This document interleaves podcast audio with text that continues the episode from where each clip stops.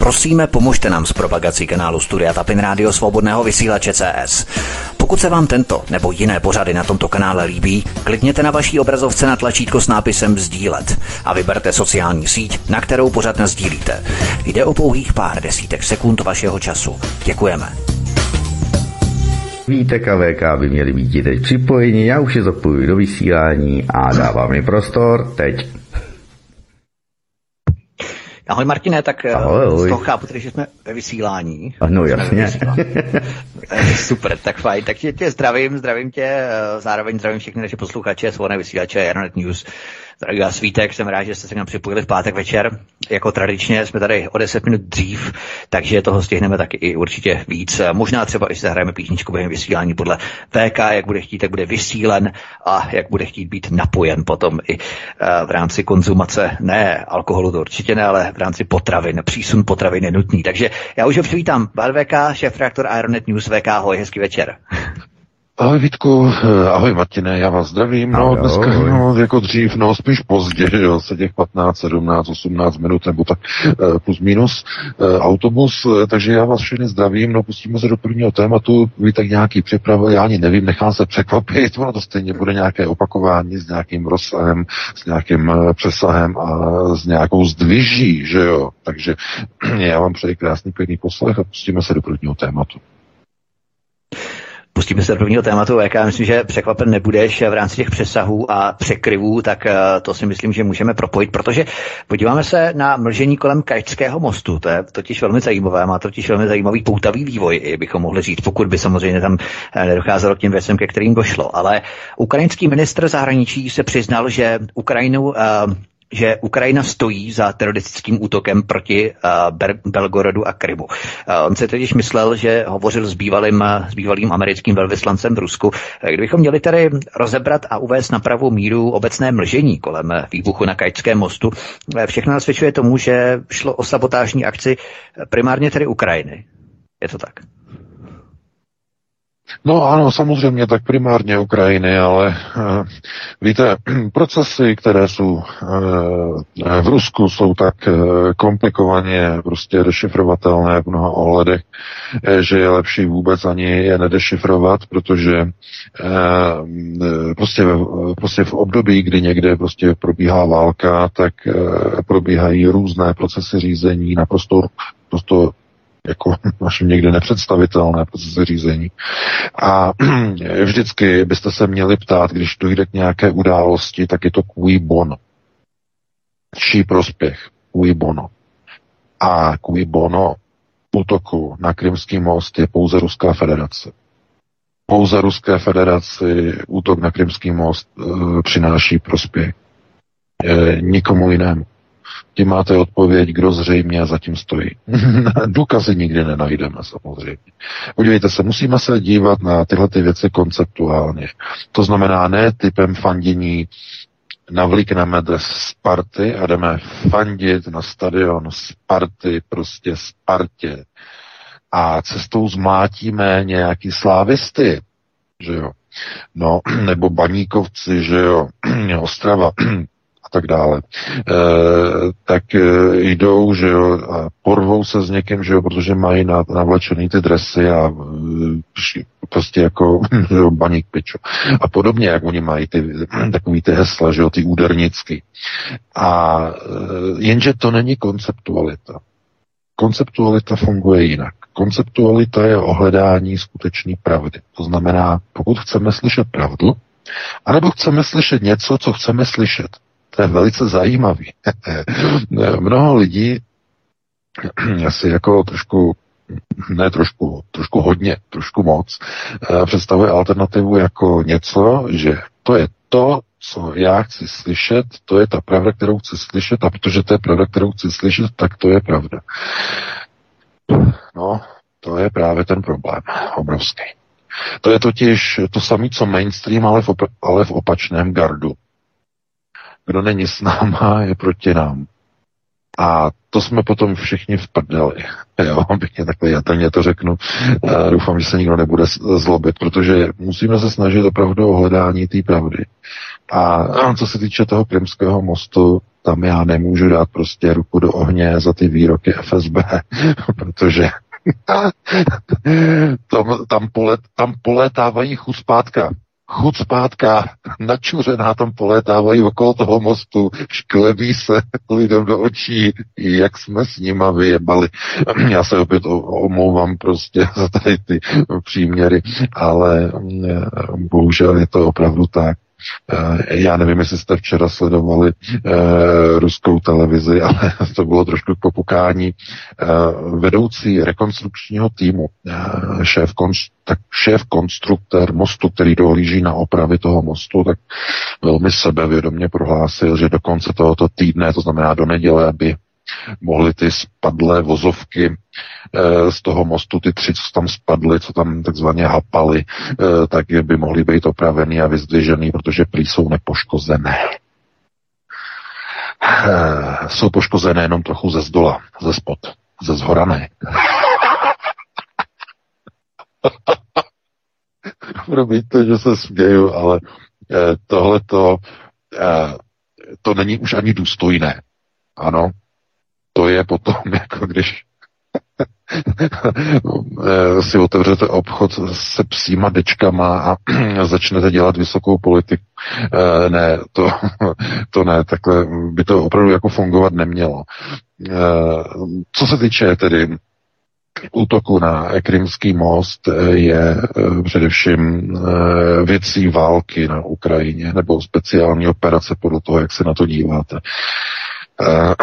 Rusko díky tomu, že došlo k útoku na ten most, úplně vynecháme, kdo zatím stojí, že došlo k tomu útoku, tak díky tomu nyní můžou proběhnout v Moskvě procesy, ke kterým by jinak nebylo možné přistoupit. Po první věci to byla výměna šéfa náčelníků velení speciální operace. Byl jmenován Sergej Sorovikin, a začal dělat samozřejmě pořádky na Ukrajině. Uh, on měl být nasazen už dávno, ale nebylo v Kremlu dovolováno, protože v Kremlu o mnoha věcech rozhoduje takzvaná pátá kolona. Hovořil o tom v posledním pořadu Valery Pěken. Tato pátá kolona uh, nedovoluje provádět skutečné vojenské operace na Ukrajině. Proč? Z jakého důvodu? Hm. No, protože v Kremlu probíhá obrovská válka, obrovský boj mezi dvěma větvemi eh, takzvané židovské Rusy. Že? Obrovský boj mezi ruským židovským kongresem, eh, který tedy kontroluje Lev Levěv, a mezi federací židovských obcí Ruské federace, kterou kontroluje eh, no, kdo jiný samozřejmě než Moše Kantor, že? Eh, a eh, tihleti eh, v podstatě se mezi sebou tedy přetahují o moc nad procesy v Kremlu. Tyhle dvě organizace. No a to je velice komplikované, protože co se týče federace, tak ta je samozřejmě prodlouženou rukou Izrael. To je Izrael a především tedy izraelské tajné služby, které kontrolují uh, před Moše Kantora uh, federaci uh, ruských židovských obcí. To je v podstatě jejich nástroj ovládání Kremlu. Naproti tomu RŽK uh, to je nástroj, který je ovládaný velice zvláštními zájmy, které se těžko definují a dalo by se to nazvat jako taková židovská chytrá horákyně, nebo spíš eh, chytrá, chytrá sára. Jo, asi tak by se to dalo nazvat. A to z toho důvodu, že mm, tam je velké rozkročení mezi Moskvou a Londýnem. A Londýn, to jsou sionističní. To je velice komplikované. Eh, proto Ruský židovský kongres má snahu o to, aby válka na uh, Ukrajině dopadla co nejlépe pro Ruský židovský kongres. To je naprosto zjevné. Ale zároveň jsou tam velké tlaky, které nechtějí jít úplně proti Londýnu a nechtějí jít zase úplně proti Izraeli, přičemž Izrael zase v tom má úplně jiné zájmy. A vyznat se v tom pro lajka je mm, v podstatě úplně nad síly. To znamená, eh, že na Ukrajině probíhá válka, neválka. Eh, oblečená, neoblečená.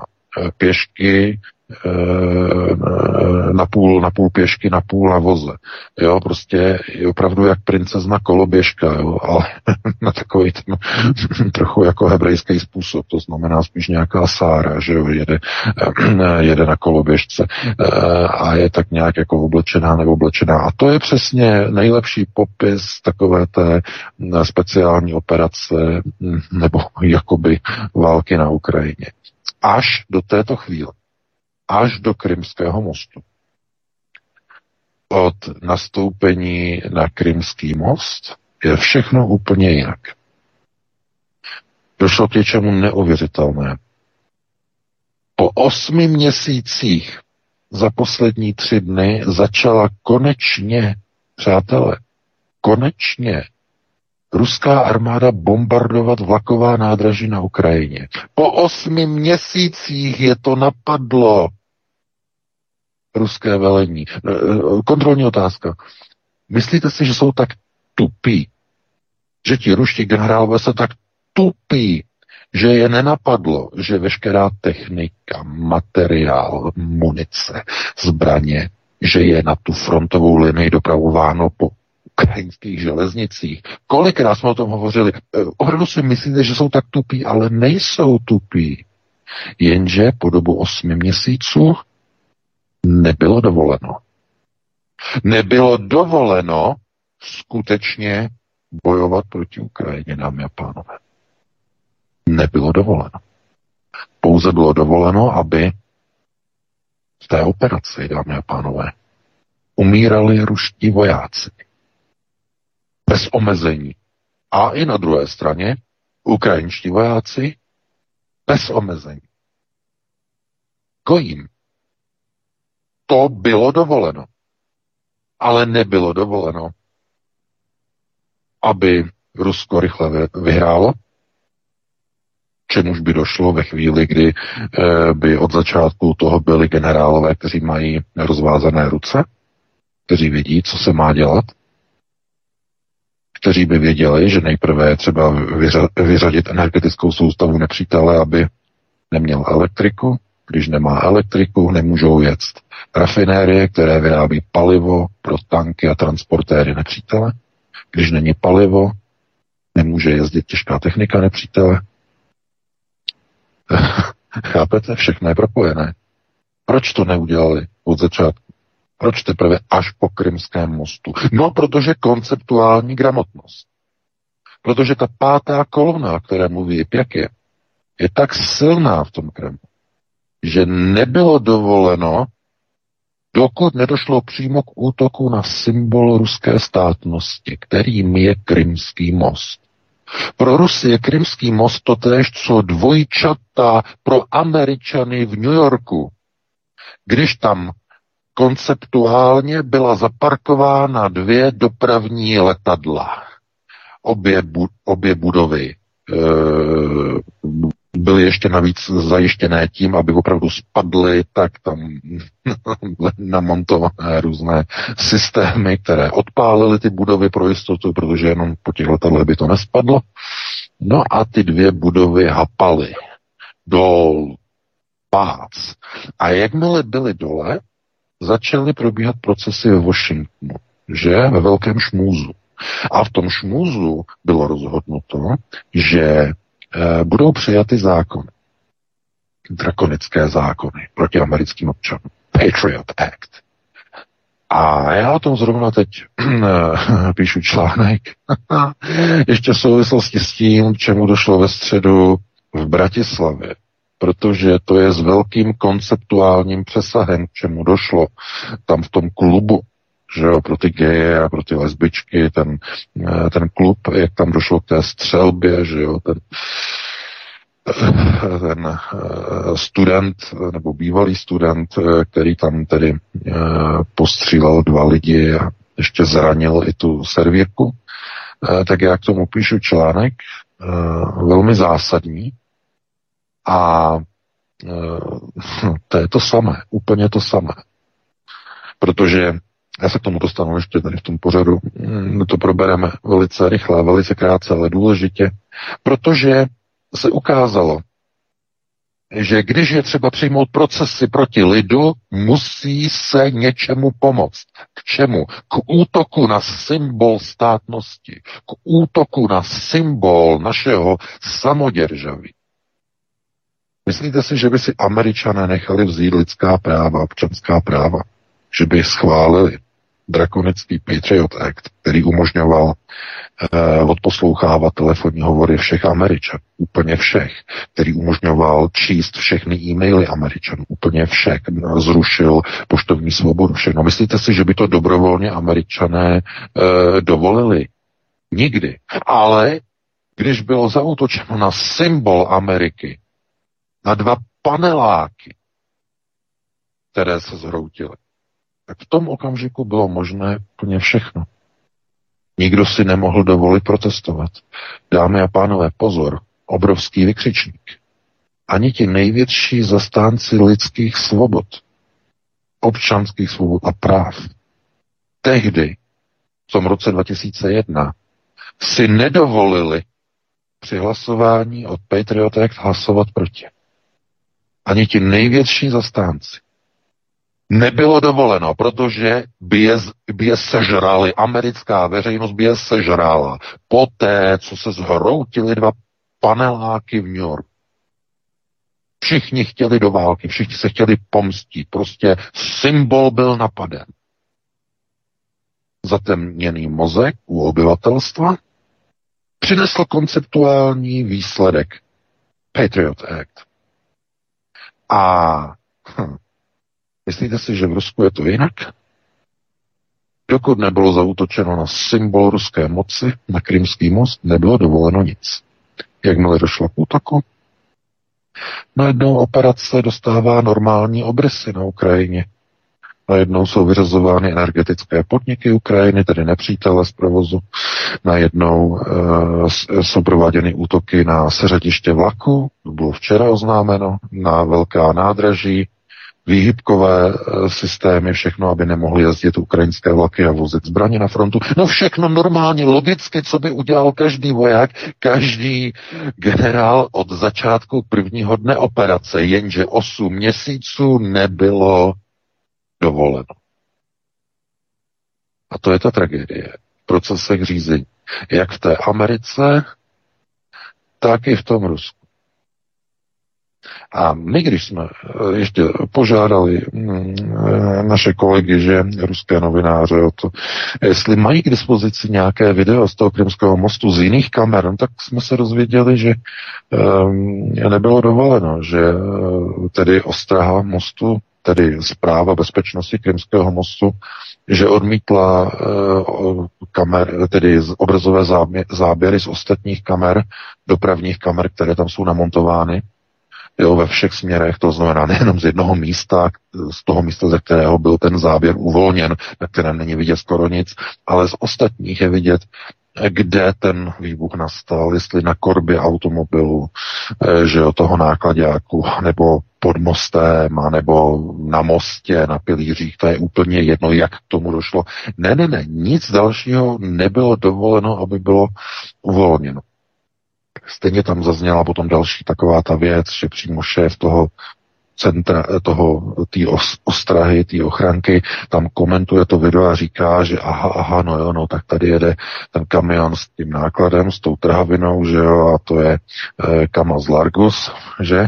No a potom se najednou ukáže, my jsme to zjistili, že e, z těch fotografií jsme identifikovali, že to není žádný Kamaz, ale je to americký kamion International Truck, že? RH series. No.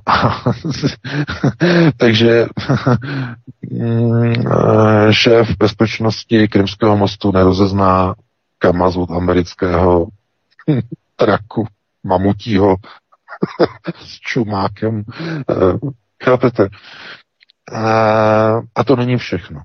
Protože, jak se ukázalo, tak eh, Rusové už od poloviny září Eh, měli k dispozici neuvěřitelnou nahrávku s ukrajinským premiérem Dmitriem Kulebou, eh, ze kterého si dva vtipálci, že ruští recesisté Vovan a Lexus trochu vystřelili, vydávali se za bývalého eh, amerického velvyslance v Rusku McFalla a Kuleba se mu přiznal, jako se myslel, že mluví s McFallem, se mu přiznal, že když, vy, když někde něco vyletí do povětří v Belgorodu, a nebo na Krymu, tak soukromně mezi námi se vám můžu přiznat, ano, jsme to my, Ukrajinci.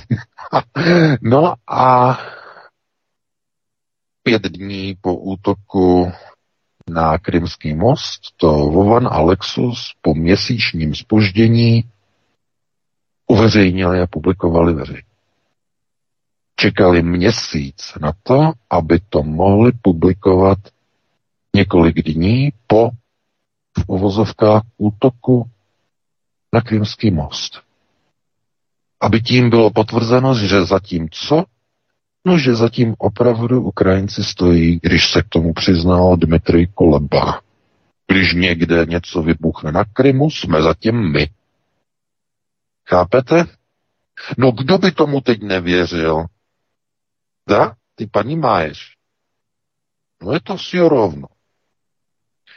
A jestliže někdo hledá konceptualitu eh, v něčem, co od začátku do konce eh, je brunátné a načuřené a řve to chucpe, tak eh, nemůžete přece očekávat někde nějaké procesy, které by se daly označit jako za nějaké Eh, potvrzení nějakého prostě ukrajinského aktu a tak dále. Musíte si uvědomit, že Ukrajinci se, eh, oni to mají tak těžký, opravdu tak těžký. Oni mají tak málo úspěchů. Oni potřebují nějaký úspěch, ti Ukrajinci. Opravdu potřebují nějaký úspěch, velký úspěch. Eh, kdyby to byla jejich práce, tak hned se pochlubí. Rozumíte? Hned by se pochlubili hned by řekli, eh, byla to naše brigáda tam a tam, hned by měli natočené video, že jo, hned by měli, hned by se tím pochlubili, vidíte, tady jsme to takhle udělali, e, naši odborníci tam dali do toho nákladáku ty, ty výbuštěny, všechno by zdokumentovali, aby měli důkaz, že zatím jsou opravdu oni, aby si mohli připsat velkou čárku, že vidíte, my jsme pašáci, my jsme kabrňáci. No a ve skutečnosti to došlo uh, úplně jiným směrem. Když došlo k tomu útoku, tak nejprve Eh, Podoljak, tedy poradce Zelenského, tam napsal na Twitter, že jako, no, to je teprve začátek a tak dále, ale potom tam napsal další příspěvek na Twitter a teď jako vážně, je napsal. Teď, teď teda vážně a e, dal tam, napsal tam názor, že z největší pravděpodobností myslí, že si to udělali rusové sami. Jinými slovy, Eh, eh, nikdo z ukrajinské armády se k tomu nepřiznal. A já vám garantuju, eh, že to je takovou věc, takovou věc nepřiznat se k ní je naprosto vyloučené. Protože uh, Ukrajinci by rádi měli nějaký skalp to znamená, že opravdu, jenom si vzpomeňte na to, jak se chlubili a chvástali tím, a to jsme udělali my, my, my jsme to udělali, naše raketová brigáda potopila křižník Moskva. Pamatujete si, v Dubnu to bylo, nebo v květnu, teď si nepamatuju, jak se k tomu přiznávali, to, to jsme, my jsme to udělali, my jsme to udělali, hned to vyjmenovávali, hned ukazovali důkazy, že měli raketu, že tu Poseidon, tohle to všechno, ke všemu se hned prostě hrnuli a přiznávali se, ale tady k tomu ne. Prostě ne.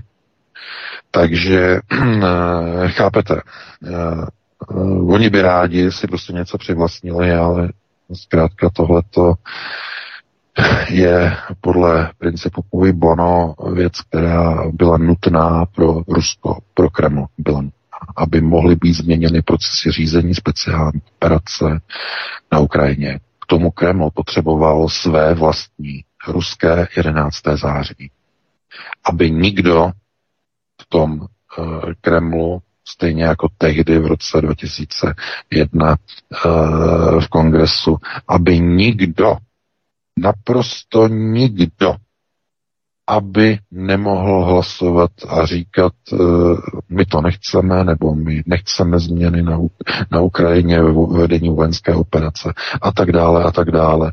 To znamená, eh, aby nikdo nemohl eh, ani hlasnout, protože si to nikdo nedovolí. Bylo zaútočeno na ruský symbol. Na symbol ruské moci, na jejich svatý Krym, že jo, a na most, který ho spojuje s Ruskem. Prostě symbol, symbol všech symbolů pro Rusy. Naprostý symbol. Z tohoto důvodu tedy bylo potřeba, aby na něj bylo zautočeno. A protože Ukrajinci na něj neútočili, protože nemohli, nemají prostředky, a rovněž američané zřejmě jim to nedovolují, že mají strach z eskalace e, z Rusy, e, tak e, co potom těm Rusům asi tak zbývalo, že konceptuálně se zeptejte. E, znovu říkám, e, je zničený most a zničený most. To znamená jedno a druhé. A ve chvíli, kdy e, dojde jakési prostě mohutné explozi, ze které je pořízeno jenom jedno jediné video z jedné jediné kamery, která neukazuje vůbec nic, kromě toho, že uh, uh, po té explozi to vypadá, že jako ty trosky padají z pravé strany, jako by výbuch přišel jako, jako z moře, jako z pravé strany, tak kromě toho to video neukazuje vůbec nic. No a to je celý. To je všechno. Takže eh, výsledkem změny, tedy velení Surovikina, je to, že eh, došlo ruská armáda se konečně začala zakopávat na celé linii, že jo, začaly být eh, vykopávány výkopy těma bagrovacíma systémama, že jo, které to vybagrovávají uh, jsou dělaný prostě opevnění a tak dále, tak dále. To znamená normální vojenské kroky, které by každá armáda udělala už hned od začátku a nedělala je vůbec.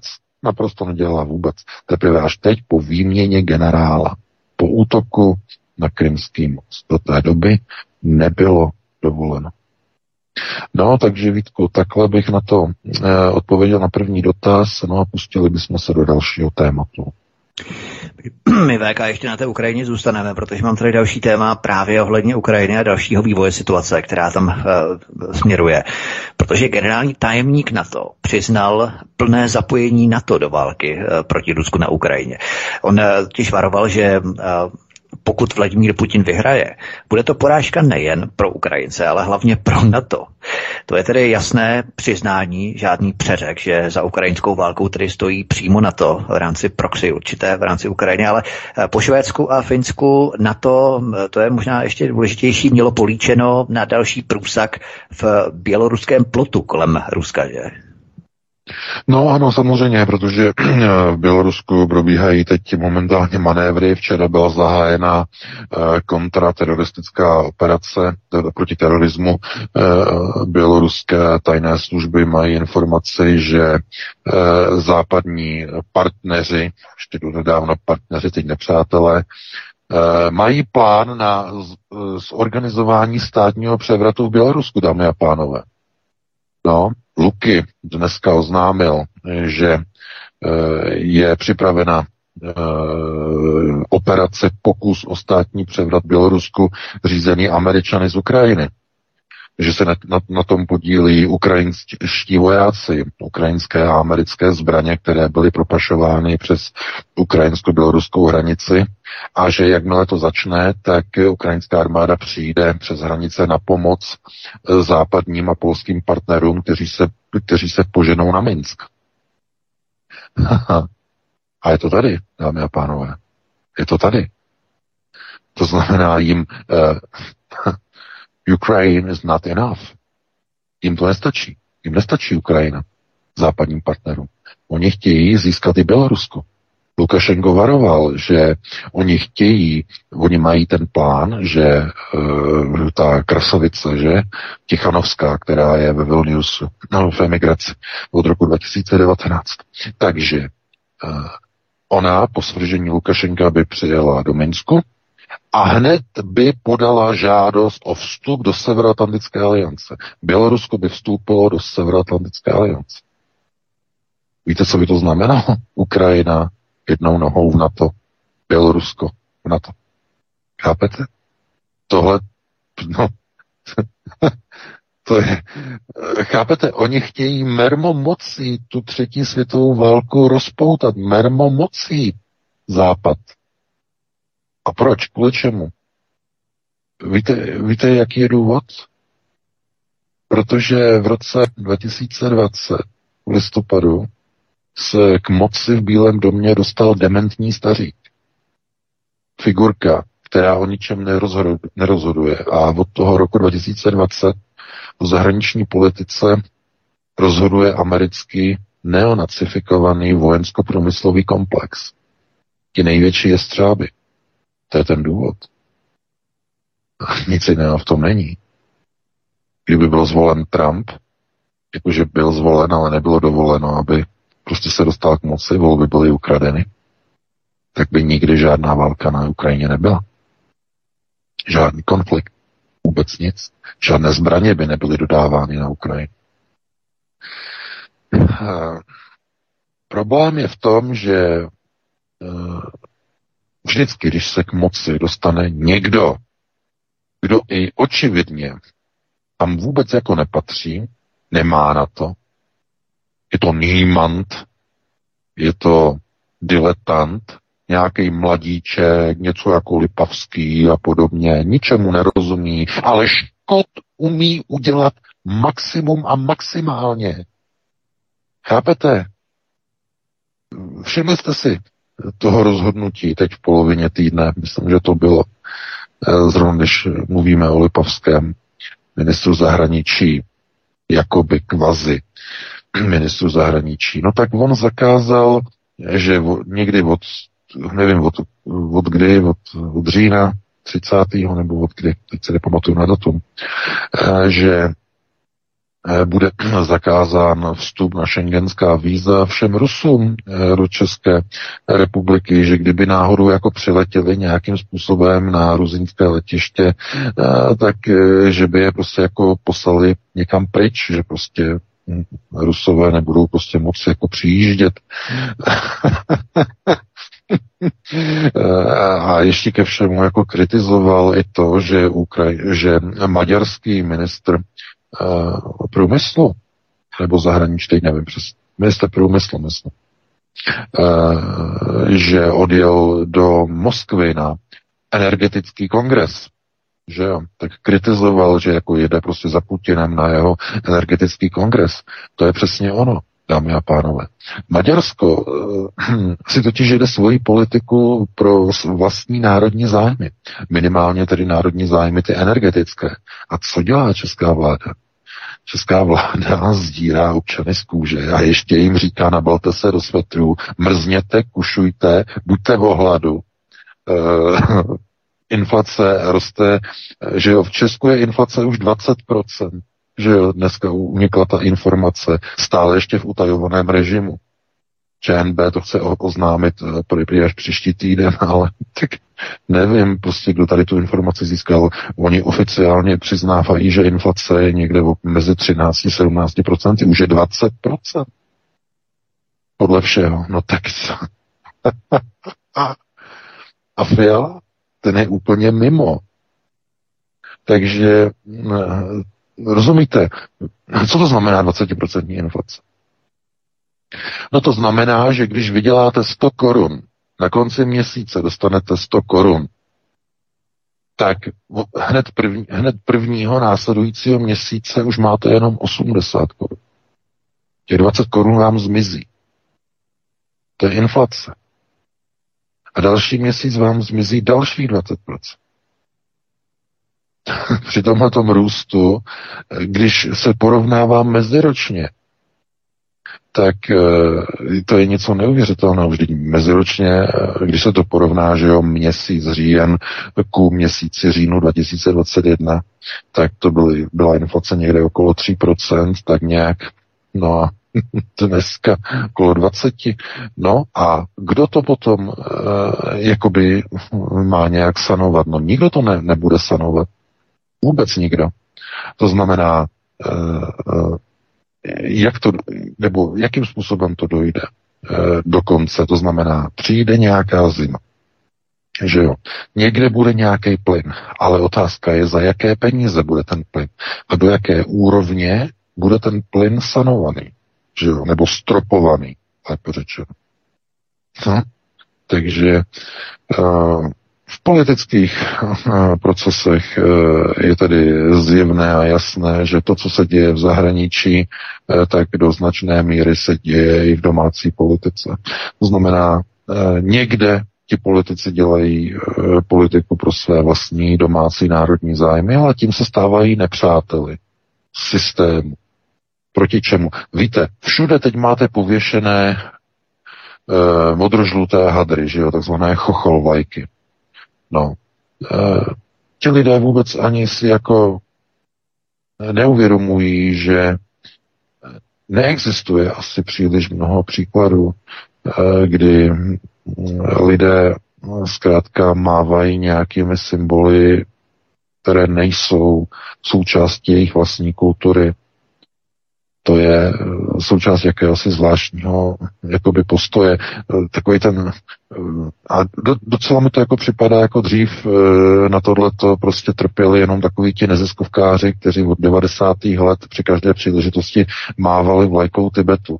Jakákoliv příležitost hned vytáhli vlajku Tibetu a mávali vlajkama Tibetu. Bývalý ministr čeho? On byl ministrem životního prostředí, pan Bursík, nebo byl co měl eh, ze zelených, strana zelených, tak vy, eh, na ministerstvu vyvěšoval vlajky, že jo, tibetské vlajky, potom si na to eh, čínský velvyslanec stěžoval, že pořád, pořád, pořád jako cizí vlajky. No tak, dámy a pánové, teď se nevytahujou už tibetské vlajky, teď se vytahuje všude chochol vlajka, že jo, tak kdo nemá chochol vlajku, jako by nebyl.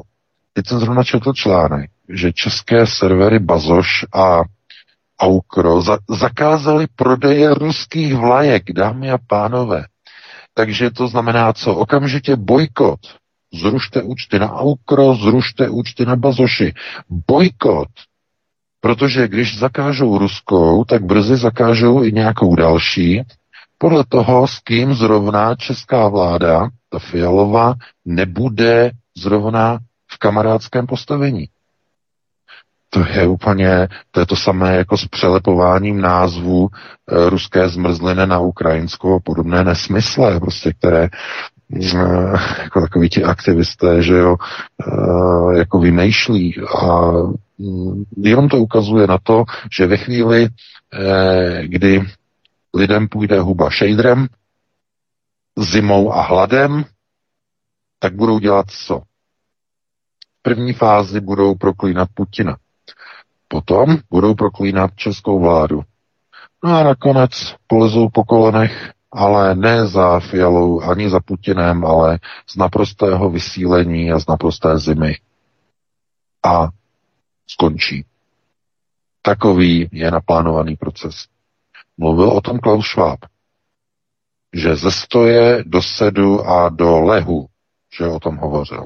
To znamená rozvoj společnosti lidé, že nemusí nikam cestovat. Lidé nemusí uh, se přesunovat za prací, za ničím, ani za sightseeingem, že jo. Sightseeing, no, to jsou výlety za, abyste na Čumendu, že jo, klasika.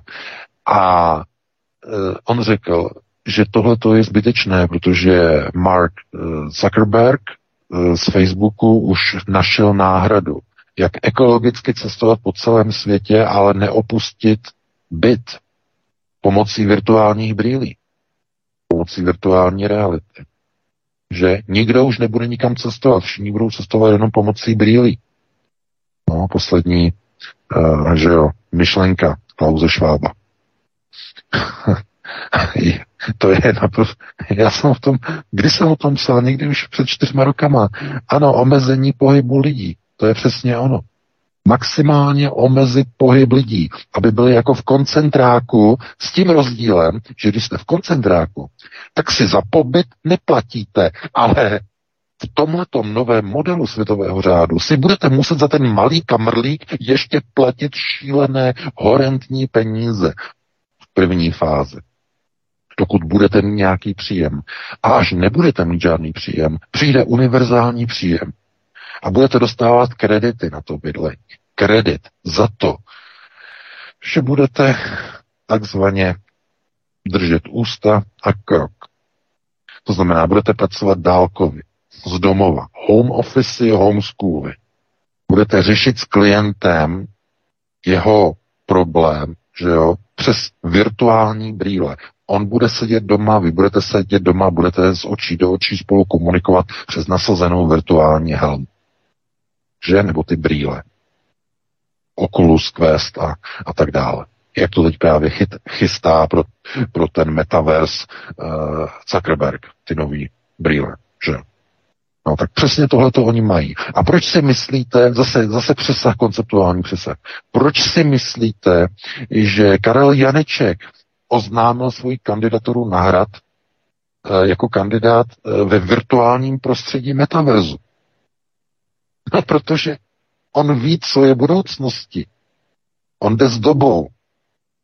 I když dneska to vypadá bizarně, ale no, tak chápete, Tohle to je chystaná budoucnost. A člověk jako zbytná jednotka, víceméně. To znamená, jdi do války, tam zhebni. A méně lidí na planetě se dá zajistit buď tedy neplodnosti, což jde pomalu, anebo velkou, mohutnou válkou, což jde potom ale sakra rychle.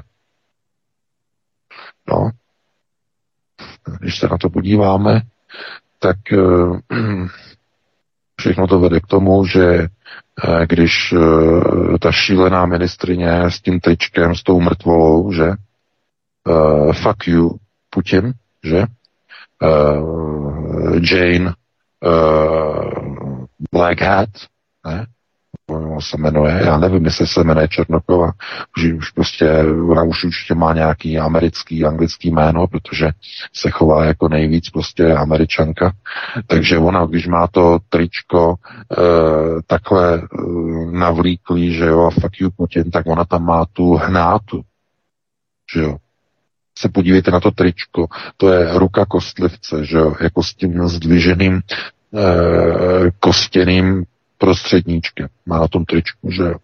A to je ta ruka kostlivce. A víte, kdo je to ten kostlivec? Ta ruka kostlivce. To jsou ukrajinští bojovníci. Mrtví, zheblí. Takže ta krasavice nosí na tričku ruku kostlivce padlého ukrajinského vojáka. To je hodně morbidní záležitost. Chápete? Mrtvý voják, jeho kostěná ruka říká Putinovi, fuck you, Putin. Chápete?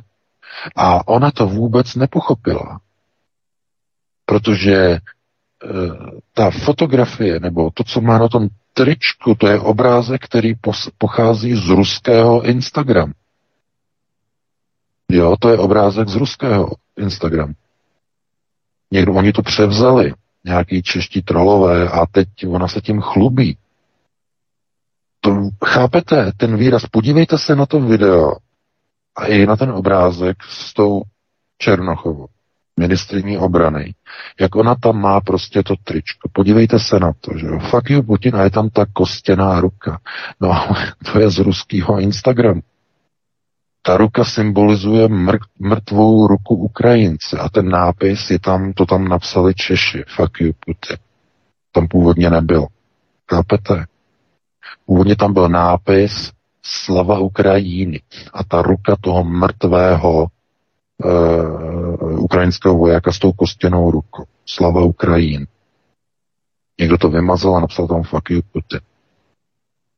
Takže a tohleto dělá ministrině obrany ČR. Tohleto. Chápete? Dělají z toho potom něco. To je tragédie. Víte, to se musíte za ty politiky jenom stydět. Když s někým se setkáte, e, a, a co u vás, že jo? E, tohleto. Že tenhle ten, kdo je tam jako u vás, že jo? tenhle ten, e, kdo tam je prezident, Eman, eh, kdo tam je ministr Fialovej, eh, kdo tam je eh, ministrem, já nevím, čeho, obrany. Chápete? A teď vy tam prostě vidíte ty nemehla, ty nekňuby, ty naprostý nuly, diletanty, ale disponují obrovskou mocí. Obrovskou mamutí mocí. Proč? byli zvoleni tupými občany.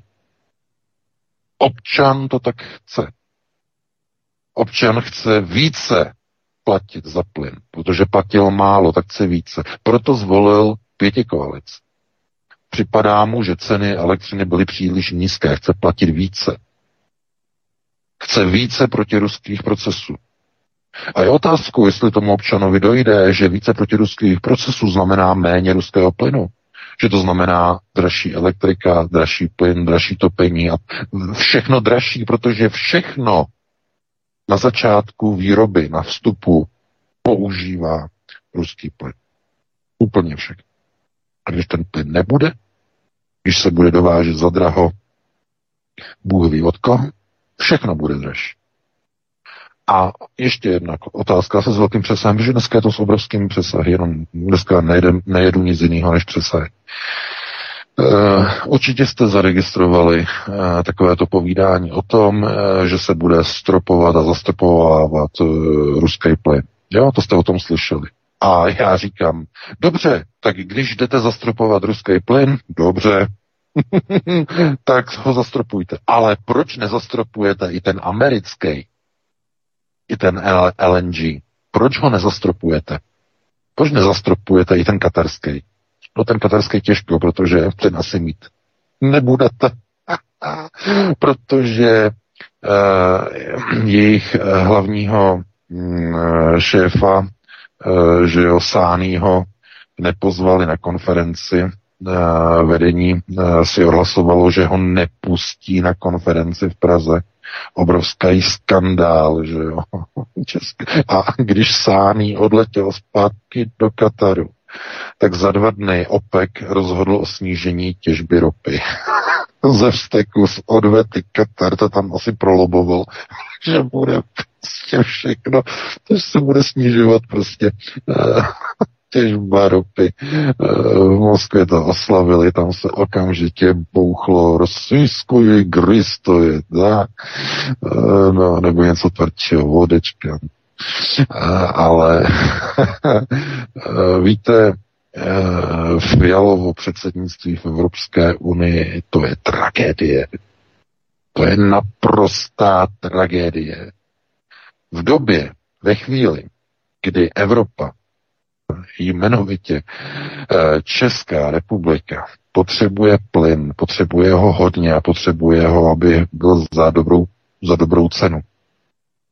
Tak když jeden z největších producentů plynu na světě, minimálně toho ve skapalněné podobě, eh, emír Sány, že z Kataru přijede tak oni ti debilové z Evropské unie, oni si odhlasují, že ho na tu konferenci, že ho nepustí. A on se zřejmě urazil a odletěl do Londýna. Chápete? A prosím vás, znovu, a takhle vám to řeknu. To je důkaz toho, že těm politikům nejde o získání plynu, aby ho, aby ho zase bylo dost. Doufám, že už víte, o co se jedná. Jde o agendu 2030, o absolutní odchod Evropy od fosilních paliv pod záminkou nedostatku plynu ropy.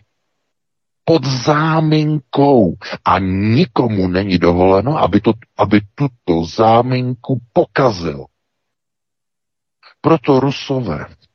Putin včera řekl, Nord Stream 2, eh, tam už ten únik nějak přestal, už je to opravené z nějakého zvláštního důvodu, že tlak už je stabilizovaný. Asi němečtí potápěči, protože jsou tam spekuluje, že prý německý Wintershall, že tam poslal potápěče a eh, že prý to tam zavařili nějakým způsobem nebo utěsnili na černo, nikdo o tom neví, se o tom spekuluje teď na německých médiích, eh, takže Nord Stream 2 znovu je jako natlakovaný. Putin včera řekl, že vzhledem k tomu, že Nord Stream 2 nikdy nesprovozněný, ale připravený k provozu, že by mohlo okamžitě dodávat eh, tady nám do Německa plyna do, do celé Evropy, je připraveno, tak žádná reakce z Bundestagu. Ani od, od toho našeho největší, nejvyššího že jo, náčelníka, od Šolce. Ža, nic. Žádná reakce, nic. Nechtějí ten plyn, aby se dostal do Evropy, chápete? Nechtějí. Když přijede do Prahy šéf, emír státu, arabského státu, který těží, jehož země těží největší objemy skapalněného zemního plynu LNG a mohli by s ním vyjednat pěkné, lukrativní díly, obchody, aby ten plyn se dostal, tak oni si odhlasují, že ho nepustí na tu konferenci a on vstekem odjede. No co to je? No to je sabotáž. To je sabotáž proti lidu, aby potom Pekarová mohla řvát, nemáme plyn, vezměte si svetr, jsou to vlasti zrádci, všichni představitelé Evropské unie jsou vlasti zrádci svých národů. Oni dělají všechno proto, aby ten plyn nebyl v Evropě. Chápete? Všechno proto dělají, protože plní zadání komise 300. Do roku 2030 bude Evropa bez fosilních paliv a musí být podle velkého rezetu. Proto není dovoleno, aby se ten plyn do Evropy dostal. Proto bude děláno všechno proto, aby ho jako bylo málo, málo, málo a to povede k čemu? K obrovským cenám, co bude nutit lidi odejít od toho plynu úplně a hledat nějaké jiné zdroje obnovitelné, nespolehlivé, sluneční, když světlo nesvítí, nebo slunce nesvítí, větrné, když vítr nefouká eh, a to je zhruba asi tak všechno, protože nic ostatního ani za ekologicky už dneska považovaný není, dokonce ani vodní elektrárny už eh, v Bruselu nejsou považovány za ekologické, protože se prý zatápí obrovské plochy půdy a biotop a broučci a motýlie nemají potom kde hnízdit a podobné bláboli, takže eh, ani přehrady už nejsou ekologické, takže pouze větrníčky a slunečníky, chápete? A co to znamená? No to znamená samozřejmě obrovskou drahotu energií. Když nemáte trvalý, mohutný přípokon energie po celou dobu roku, 365 dní v roce, musíte se spolíhat na to, jestli sfouká větříček nebo svítí sluníčko. No tak co, čemu to povede? No k výpadkům v dodávkách energií. To musí i blbej vědět. Chápete? A když jsou výpadky, k čemu to povede? Obrovskému nekonečnému růstu cen. Lidé toho nebudou dávat. Nebudou to dávat. Rodin, rodiny budou krachovat. Budou se zbavovat nemovitosti. Už to začalo v České republice. Realitní společnosti hlásí, že lidé začínají se zbavovat nemovitosti pod cenu. Potřebují peníze, nemají peníze, nedokážou platit energie. Hotovo. Chápete? Takže co oni udělají? No, oni chtějí vyvést majetek z rukou lidí do vlastnictví nadnárodních bankovních subjektů, které potom těm lidem budou dávat malé dávky v podobě univerzálního nepodmíněného příjmu. Otroku. Ty budeš držet hubu a krok, nebudeš nic vlastnit, ale budeš šťastný. Budeš bydlet v unimobuňce nebo v nějaké malé kapsli a, a tam budeš o tam teď pracovat přes virtuální brýle a budeš chodit k volbám přes virtuální brýle. Pan Janeček ti to ukázal, jak to funguje. Budou říkat velcí kulišáci, politici na bobové. Chápete? Takhle to funguje. Znovu to ještě zopakuju. Měli a byla ochota dodat do Evropy a dojednat s emírem Sáným obrovské dodávky zemního skapalněného plynu do Evropy, které by úplně nahradily ruské dodávky. To znamená obrovské zásoby. Eh, katarská strana to zdůvodňuje tím, že došlo k výpadku ekonomiky v Číně, protože Katar dodává do Číny, jenže v Číně víte, co teď právě probíhá. Tam jsou obrovské covidové uzávěry.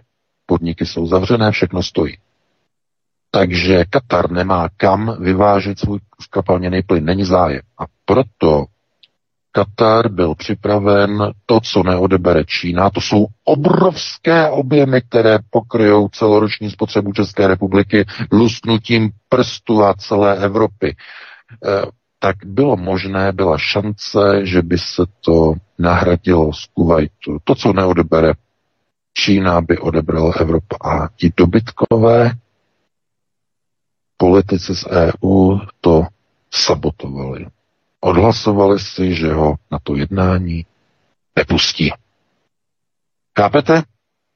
Tím se dopustili vlasti zrad vůči vlastním národu. A jenom poslouchejte, jak potom bude Pekarová řvát a vřískat. Natáhněte si svetr, aby vám nebyla zima. Natáhněte si svetr. Ty topíš moc, topíš na 20 stupňů, musíš topit na 16. Bude říkat komise, hlídka, která bude kontrolovat lidi v barácích a bude chodit s teploměry. Ne po všech, ale na Mátkově samozřejmě. Na Mátkově. Takový je. Takže já bych tady to téma zase s velkým přesahem ukončil, abyste se nad tím zamysleli, co všechno ti politici dělají proti nám. Likvidace, našich blahobytů, toho, na co jsme, ale co, prosím vás, jakých blahobytů? Co pak mít teplo doma za rozumné peníze je blahobyt? To je přece základní lidské právo. Nenechte se obelhávat těma skorumpovanýma politikama, že vám teď bude prostě nějaká fiflená, nějaká panička počmáraná e, v roli nějaký šéfky, nějaký sněmovny, prostě říkat, že jsme si žili nad, nad poměry. Ne, teplo je lidské právo, milá paní. Teplo je lidské právo. Stejně jako elektřina v dnešní době by měla být lidským právem. A proč z jakého důvodu? No ta elektrika není nadstandard. Tu elektriku potřebujete k tomu, abyste si mohli vyprat v pračce. Tu potřebujete 24 hodin denně, aby vám mohla jet lednička a neskazily se vám v paneláku nebo v domě eh, eh, potraviny. Takže to není nad, nějaký luxus nebo nadstandard. Elektřina je lidské právo. Takže nenechte si od těch politiků e, prostě e, se přesvědčovat do tady těch rovin, že do téhle chvíle jsme se žili nad poměry, teď budeme kušovat a budeme v zimních svetrech. Ne. Řekněte ne. Těm politikům ne. Pokud neřeknete, tak vám brzy začnou účtovat i dýchání a poplatek za vzduch. Jsou schopni vám nasadit e, masky s měřákem a budou vám kontrolovat, kolik CO2 vydechnete a podle toho se to bude odečítat přes internet a budou vás danit každý měsíc. Kolik CO2 jste vydýchli a kolik, CO, eh, kolik eh, O2, kolik kyslíku jste naopak vdechli a budou to danit. Když to necháte zajít takhle daleko, když vám budou říkat, kolik tepla můžete mít doma, na kolik stupňů. A když byla šance mít ten plyn, tak toho, kdo to mohl zařídit, sabotovali. To je výsledek Fialovy vlády, Fialova governmentu evropského. jeho výsledek, jeho ostuda. Chápete? Takže takhle bych to uzavřel opravdu. Eh, musíte si, jako, já, já to nechci prostě takhle jako pořád rozebírat, ale e, mnoho lidí přece to ví, tak mají ty informace, že jo, ale je jim to úplně jedno. Koukají na to a myslí si, no tak, tak co, no tak ho, tak ho vyhnali, no, toho emíra, no tak ten plyn nebude, no, tak chápete? Ti politici se dopustili vlastně zrad. Nejenom v tomto, ale tohle je ta jedna z nich nejkřiklavější. Naprosto nejkřiklavější.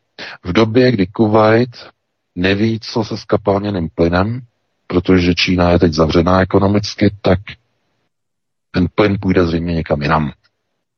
Nikdo jiný se ho koupí. Možná právě ten Londýn, Velká Británie si ho koupí možná pro sebe, kam sám odletěl z Prahy. Takže takhle bych to uzavřel a pustíme se do posledního tématu. Vítku. Já se věká obávám, jestli to není naprogramované a nasměrované tak, že ten plyn od Kataru budou kupovat američané a ti ho potom budou prodávat Evropě, jo? no, tomu, ale, ano, částečně, Vítku, částečně to tak bude, částečně, ale ne tak, aby to narušilo agendu 2030. E, pozor, cílem není e, navrácení dostatku plynu do Evropy, to není cílem. Cílem je odchod celé Evropy od fosilních paliv, to je jejich agenda. A oni hledají záminky pro to, jak indukovat ten odchod, jak ho urychlit pod jakýma záminkama. Uh, ruský plyn není, vyhodíme do povětří Nord Stream 2. Dobře, ruský plyn už není. Ježíš Maria teď přijel uh, emir z Kataru a on nám zase chce spát ten plyn, to nám naruší plán, jak to uděláme. Uh, rychle lidi, musíme se dohodnout, rychle musíme to odhlasovat, co uděláme, aby, aby jsme, nedej bože, ten plyn nemuseli od něho vzít, lidi si to dozví, že on má plyn, co uděláme? No tak ho nepozveme dneska na tady na to jednání, na to tu večeři ho nepozveme, on se nasere, odjede, jo, tak to odhlasujeme. Teď Uršula zvedla ruku, všichni zvedali a hned hajlovali a hned, a hned to odhlasovali, že tam nesmí být. On se naštval, odletěl do Londýna, hotovo vymalováno, konec plynení. Takhle to funguje. Dobytkové. Vlastně zráci. Chápete? Takže jenom abyste věděli, kdo vám šéfuje. Jaká vláda. Jaké vlády. Nám, všem. Protože to se netýká jenom vlád se týká i tady Německa, to se týká úplně všech. V Eurosojuzu. Úplně všech. Komplet. Samozřejmě, že uh, lidé potom na to dojedou, ale to už bude pozdě. Až budou někde lézt po zemi vysíleni. A zimou. V zimě. Někdy v mrazech. No, takže tak. Tak eh, podíváme se na poslední téma, které tady máme na posledních 10 minut, eh, nebude to tak dlouhé. Eh, britská firma v průběhu června zdigitalizovala hologram Volodymyra Zelenského přímo v Kijevě.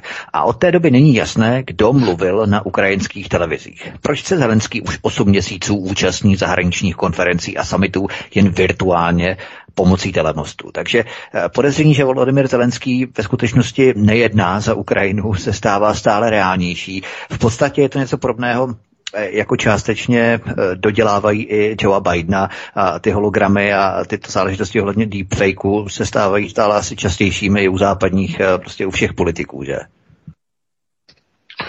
No samozřejmě, protože on, když má prostě na, naprogramovaná videa, tak jeho potom není jasné, kdy on je tam v reálu a kdy je tam e, prostě jakoby namodulovaný, protože ono to nejde rozeznat.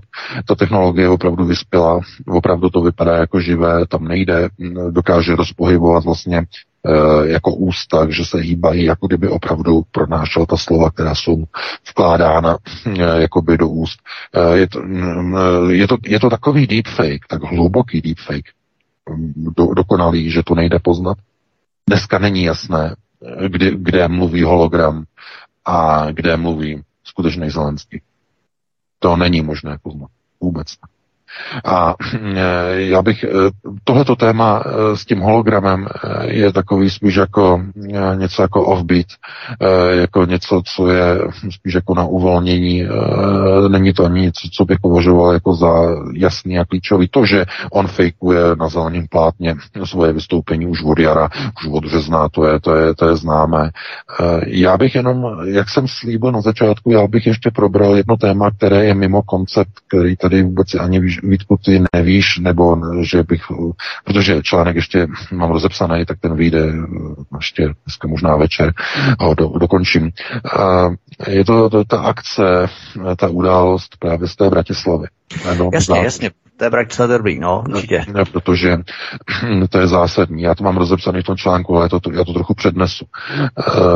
Jde o to, že ta, ta dvojitá vražda, která se tam stala, to znamená ten 19-letý student, který tam ve středu večer přišel se dvěma pistolema, eh, byl zamaskovaný, měl roušku, eh, že jo, eh, na sobě, asi aby jako nebyl poznat, byl, aby nebyl poznat, aby, že jo, podle kamery a tak dále, měl na sobě, no a začal tam střílet. Údajně podle slovenských médií padlo nějakých nějakých deset výstřelů.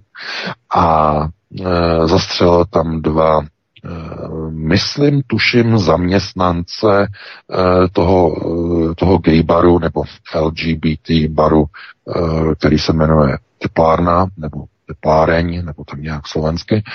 A média uvedla, že to byl jako čin z nenávisti. On totiž prý před tím svým činem nebo po něm, těsně po něm, eh, publikoval na sociálních sítích jakýsi manifest. Eh, nám se ještě nepodařilo ten manifest získat co je v něm vlastně napsáno. Jestli ho někdo má, jestli má někdo někde odkaz, tak uh, jestli by nám poslal do redakce, máme přes kontaktní formulář někde nějaký odkaz, kde by se to dalo stáhnout, uh, co je vlastně obsahem. My bychom to postoupili kolegům z forenzních z forenzního, aby se pokusili zjistit, jestli to opravdu psal on, nebo jsou tam některé obraty, které jsou třeba převzaté od nějakých jiných zdrojů, protože máme kontakt na forenzní, nebudu to specifikovat. Takže rádi bychom se k tomu dostali a bylo, moc bychom byli rádi, kdyby někdo nám to poskytl protože je to takové obecné, že měl nějaký manifest, nikdo neví, co tam v něm bylo. Rádi bychom se k tomu dostali. No, e, takže e, on tedy tam zastřelil dva tyto zaměstnance nebo návštěvníky toho klubu, postřelil ještě barmanku, ta byla odvezena do, nemocnice a vypadalo to tedy, nebo minimálně to stále vypadá jako tedy čin, který je nebo byl páchaný z nenávisti. Eh, on totiž měl na sociálních sítích eh, takové nenávistné příspěvky proti LGBT komunitě a rovněž i proti židům, že jo. To znamená takový ten typický radikalizovaný prostě někdo, kdo prostě zahodil konceptualitu prostě oknem a vzal do ruky prostě kvéry a začal prostě střílet. A takový vyšinutí lidé skutečně jsou, samozřejmě, ale, ale, důležité ale. Jak se totiž ukázalo, tak tento uh, mladík, 19 letý, který se jmenuje Juraj K., my to v redakci to jméno, to příjmení známe, ale z objektivních důvodů, tedy se ho nebudeme uvádět, je totiž synem kandidáta vlastenecké strany Harabínovy strany vlast. Dámy a pánové. Podle informací tedy slovenských médií. A syn tedy kandidáta, který kandidoval za Harabinovu vlast. A najednou to získává úplně jiný politický rozměr. Pokud se podíváte, co se teď děje na Slovensku v okolí vlády, tak znovu vidíme neuvěřitelné spolitizování celého tohoto případu. Zuzana Čaputová v teatrální pozici vyšla v černém, začala se objímat, že e, toto e, jako ty fotografie já to nebudu vůbec komentovat, protože to je Jezui, Jezui, že Jezui Paris, jo, Charlie Hebdo, že jo, a tak dále. Tohleto, když začnete zjišťovat, že tohleto politici dělají, když najednou se hovoří o tom, generální prokuratura oznámila, že zvažuje, že tenhle ten, že tyhle ty dvě vraždy překvalifikuje na terorismus a přizve k vyšetřování i FBI a Europol. A to kvůli tomu, že prý je podezření, že ten mladík, ten Juraj, byl radikalizovaný ještě nějakými dalšími osobami na sociálních sítích a je možné, že byl radikalizovaný politikou někoho ze své rodiny, tím se myslí z největší pravděpodobností hm, politikou zřejmě Harabinovy strany, protože jeho otec kandidoval. A doufám, že už vám dochází, kam to míří.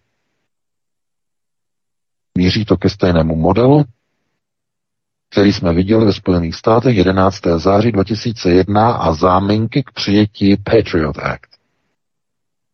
Čemu to povede? Já to v tom článku chystaném uh, uvádím. Je to záminka k přijetí zákonu proti radikalizaci. Jak pan Lipšic uh, řekl, tam v těch posledních výrocích pro slovenská média, tedy generální, tedy on není generální prokurátor, on je speciální prokurátor, Daniel Lipšic. Tak on tam řekl, že je to důsledek radikalizace. A chápete? Radikalizace. Co to znamená? No jako ve Spojených státech Patriot Act začít sledovat lidi, všechny e-maily Američan, všechny telefonní hovory Američanů, eh, sledovat weby, blokovat weby. Proč? Aby lidé se nemohli budoucnu radikalizovat jako Juraj, který postřílel LGBT klubu dva lidi. Kápete? Zablokovat vlastenecké strany na Slovensku. Zablokovat vlastenecké weby. Z jakého důvodu? No, aby se přece někdo další nemohl radikalizovat, kápete? Oslý můstek, ale velice nebezpečný, stejně jako Patriot Act v Americe, který byl přijat na základě oslího můstku útoku na dva paneláky v New Yorku a na Pentagon ve Washingtonu, tak byl přijat Patriot Act a nikdo si nedovolil hlasovat proti němu, protože byl to uh, zákon, který jakoby chránil ve jménu bezpečnosti uh, národ před uh, radikalizovanými teroristy. Takže k tomuhle tomu to vede. Proto ta politizace toho případu nabírá tyhle obrátky. Proto k tomu zvou FBI, proto k tomu chtějí pozvat Europol. Proto to chtějí dát do otevřeného kontextu, jestli náhodou někdo z těch uh, virtuálních přátel na sociálních sítích, toho Juraje, jestli náhodou ho k tomu nepodněcoval. Jestli náhodou ten, kdo ho mohl podněcovat, jestli nebyl Rus. Jestli to nebyl agent ruské tajné služby. Jestli není možné udělat rovnítko mezi radikalizací teroristy a ruským velícím důstojníkem na sociálních sítích. Jestli není možné udělat rovnítko mezi radikalizací Juraje a čtením a obsahem alternativních webů na Slovensku. A tím pádem, jestli není možné přijmout zákon na jejich blokování v zájmu zabránění radikalizací dalších možných potenciálních útočníků. To je právě ta největší hrozba. To znamená, ve chvíli, kdy je tenhle ten čin, nebo může být, on ještě není, ale prý by mohl, teď jsem četl článek že by mohl být překvalifikován na terorismus, tak eh, od toho už potom něco vyplývá. No, terorismus je něco jiného, než jenom vražda z nenávisti.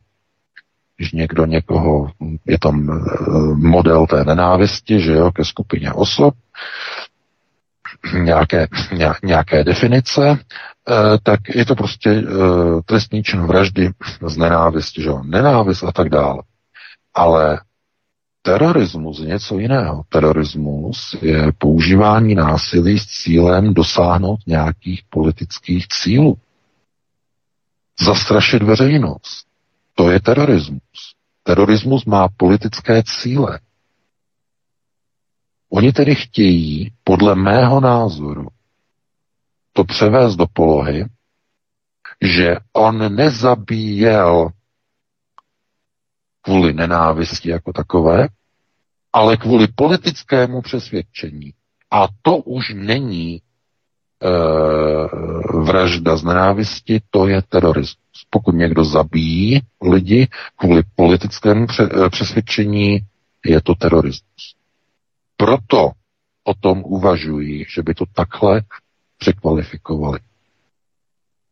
A moje otázka kontrolní.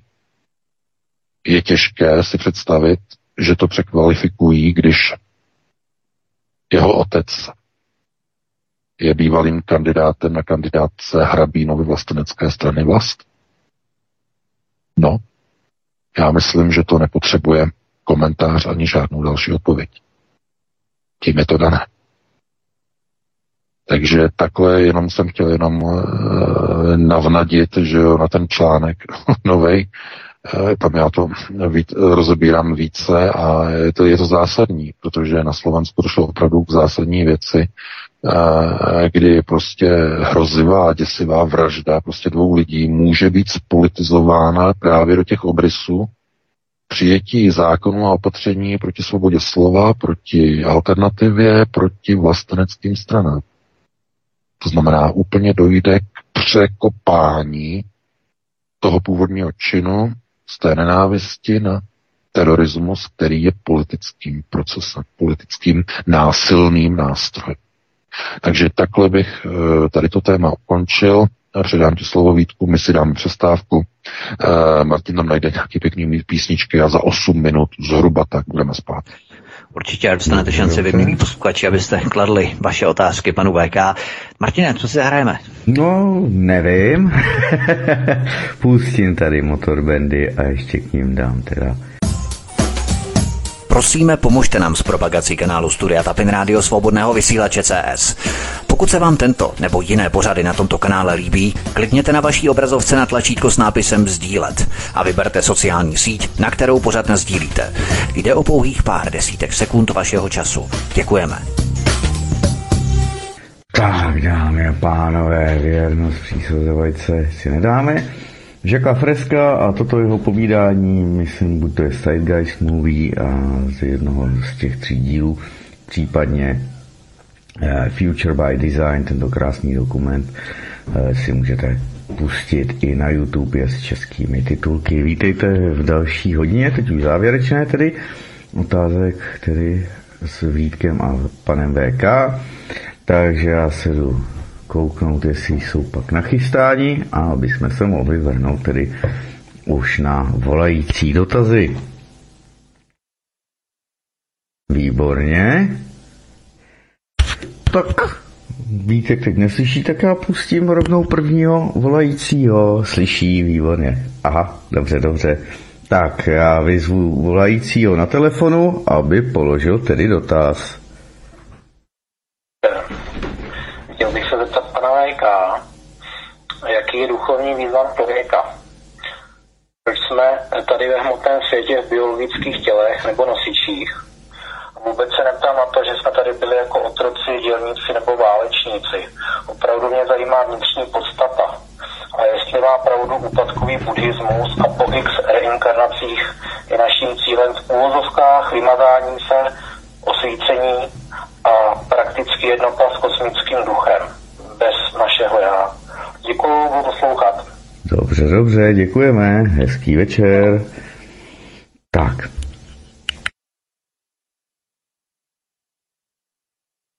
Martin, můžete přetlumočit, to nejsou dotazy z mého ranku, takže...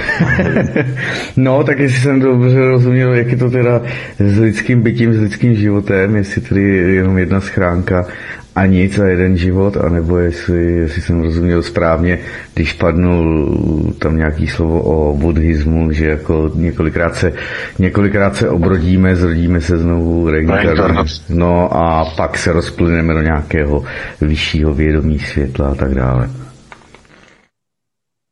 Já rozumím, no. To bylo asi... Jsou, jsou, jsou velký, velký zase okultní záležitosti, no. Na tady to je, za prvý, tak odpovídat na to je strašně dlouhý. Jo, strašně dlouhý. Za druhý, asi to není přímo, jako by nemělo být jako tématem tady těch našich politických pořadů, jo? protože já vím, že to lidi zajímá tohleto, ale to je skutečně pro velice úzký okruh lidí v rámci třeba těch mojich knih, jo? kde eh, je třeba ten prostor, eh, protože to je opravdu velice úzce specifikovaná záležitost. Schránky lidské tělo je schránka, je to nosič, že? Biologický, biologický kariér, který používáme, je mnoho forem schránek. S mnoha podobami, že jo, hmoty a hmotných vlastně to, co vlastně nazýváme hmotou, anebo hmotou bychom vůbec ani nenazvali, že? Různé nosiče, různé, různé subnosiče, Existují dokonce i určité entity, které e, nedokážou fungovat jenom sami o sobě ve vlastní schránce, ale připojují se na schránky jiných entit, že takzvané sukubus entity, že to je tě, to je okultismus, to je těžký, mohutný okultismus, který tady chcete, abych prostě probíral a to jako opravdu fakt asi, asi opravdu jako ne. Eh, z toho důvodu, že eh, lidé by rádi viděli spoustu prostě věcí, které potom by je nutily k experimentování. Já už jsem taky zažil několik takových ne, případů expertů, potom mi psali, že jsou z toho celý špatný a že nemůžou prostě, že na, na sebe přitáhli různé prostě entity, různé ne, démonické struktury a jak se toho mají zbavit a, a tak dále. Eh, a, a ne jeden, ne jeden případ. Eh, měl jsem pána, který mi napsal tady v tom smyslu, tom je na paní, která dlouho eh, se tady tím zabývala, přitáhla na sebe, ani to nebudu rozebírat. No, skončila na psychiatrii a už od té doby jsem od ní neslyšel. Jenom poslední informace byla, že kvůli svým psychickým Eh, terorům, eh, že jo, tady ty entity, že eh, se svěřila do péče jako lékařů, tedy psychiatrů, dávali jako silnější léky, tak mi jenom napsala, že se rozhodla, jako, že půjde na léčení. Od té doby jsem od ní neslyš. To je už dva roky. Více než dva roky. Protože experimentoval. Jsou věci mezi nebem a zemí v našem prostoru, kterým se obyčejný člověk nesmí. Ze zákona principu božího nesmí dostat, nesmí se pokusit ani nahlédnout, nesmí se pokusit ani se jich dotknout, ani uh, se pokoušet uh, jakkoliv o nich získávat nějaké informace, protože je to vysoce, vysoce maximálně uh, tak nebezpečné, jak si to představit. Uh, Jasně, já no. myslím, že jsme to probrali už několikrát, že prostě to nesmí, tak myslím, že to dalšímu posluchači. Já, jo. já, jenom, já jenom prostě, jako by to nevypadalo tak, jako že nechci odpovědět na dotaz, ale eh, opravdu lidé se ptají prostě na věci, na které nejsou vůbec naprosto připraveni. Já tady nemůžu prostě říkat lidem věci, na které nejsou připraveni. Si myslíte, že jako někdo je připraven na to? Já jsem ne, ne, nebyl dlouho připraven na některé věci. A to je opravdu těžké se potom vyrovnávat s některými fakty, s některými záležitostmi. To znamená to, že musíte potom někde prostě uh, uh, že jo, schránka, máte uh, tedy to, čemu říkáte vlastně já, že jo. Freud tomu říkal ego, to je vaše já, vaše entita, která je modelo, moderována e, e, tedy něčím, co je, co je it, co je ďábel a něco, co je super ego, co je Bůh. A vy jste mezi tím. Vaše ego je mezi tím. Ego jste vy. It je ďábel, super ego je Bůh. A to je maximum, co uh, potřebujete k tomu, abyste pochopili, co to je uh, souručenství entit. Uh, kolik entit obývá schránku, nosiče, kariér. Uh, proč slyšíte proč, než řeknete nějakou věc, proč slyšíte hlas v vlastní hlavě, který vám to, co říká, nebo chcete říct, vám říká za vás dopředu ve vaší mysli, kdo to dělá, co je to za entitu, že? Proč přemýšlíte nad některýma věcma? No to je druhá entita, super ego. E, minimálně tedy pokud ho nazvete super egem, že? Protože v hebrejské Bibli e, mají tyhle ty tři entity úplně jiný název a jestliže jedna e, se rozhodne nějakým způsobem převzít kontrolu nad těma zbývajícíma, tak lidé končí na psychiatriích, lidé uh, mění najednou svůj charakter, svůj povahu a tak dále, uh, pokouší se o sebevraždu a podobně. Takže uh, ne, otázky, které se týkají vůbec schránek, nezlobte se, nebudeme probírat. Jo? Minimálně tohle to opravdu na diskuze na naše politické, na politické pořady. Takže hmm. pustíme se do dalšího, eh, který na tom vysí na telefonu. Vysílám už pět minut, Broďa, Jižní Morava, zdravím. No. Tak, možno položit dotaz. Perfekt. Zdravím Martina Vítka VK a chtěl bych se trošku vrátit na zem. VK projevil zájem o informaci o tom incidentu na Zámocké. Tak mně se podařilo najít manifest toho Juraje a já ho teda přikládám, protože je to rozsáhlé literární dílko, já bych ho poslal do redakce Eronetu a Vítkovi a Martinovi. Dobře, dobře. To je asi všechno, co já Super. k tomu. Fajn. Není to otázka, je to informace. Mm-hmm. Dobře, dobře, takže manifest ze Slovenska se našel. Tak jo, děkujeme. Jdeme. Braňo, měj se, Braňo, měj se hezky. Ahoj. Také, také, díky moc, hezký večer. No, dámy a pánové. Do redakce a pokud to náhodou nenajdeš, tak ti to přepošlu a každopádně od Braně to budeme no, mít. Super, tak to, a, děk, a tak to děkujeme, jo, děkujeme moc, to bude, to bude určitě dobrý. No, to bude dobrý si to, si to přečíst, protože jako z těch, z těch manifestů většinou je možné odvodit některé, některé další souvislosti, ale pustíme se do dalšího volici. Tam slyším telefon, že tam vyzvání. Ano, ano, třeba Vyzvání. Andreš Breivik. Andreš Breivik měl taky v podstatě jako svůj manifest, ten byl zveřejněný, že? Jo, ten byl zveřejněný. No, to, bylo, to, to, bylo, to, bylo, to bylo obrovské monster dílo. Přesně, jo. To bylo obrovský, no. A tady to, tady to ne, no, to, je, to je zajímavý. No, pojďme dál. Tak jo, tak jdem položit další dotaz. Den, tady Zdeněk z Prahy, já bych se chtěl zeptat uh, pana VK, pátá kolona v Rusku je zřejmě dostatečně silná, jak je vidět, a Eh, jestli pan VK by byl schopen tak nějak odhadnout, jestli prezident Putin bude schopen nějakým způsobem to eliminovat, protože se mi zdá, že vlastně eh, současná situace politická v Rusku eh, je dost podobná situaci 30. let před druhou světovou válkou za doby Stalina. Stalin se s tím tenkrát vypořádal s, tím, s tou trockistickou klikou. Jestli se k tomu nějak mohu vyjádřit. Děkuji. Dobře, děkujeme, hezký večer. No ano, samozřejmě, to je dobrý dotaz. Eh, pokud mluvíme o eh, Lejba, že o Lejbovi, Lejba Bronstein alias Trocky, Trocky eh, měl za úkol provést westernizaci Ruska, to znamená ze západnění. No, to samé jako po roce 89 proběhla westernizace České republiky teda Československa ještě tehdy, že? Protože potom došlo k rozpadu federace.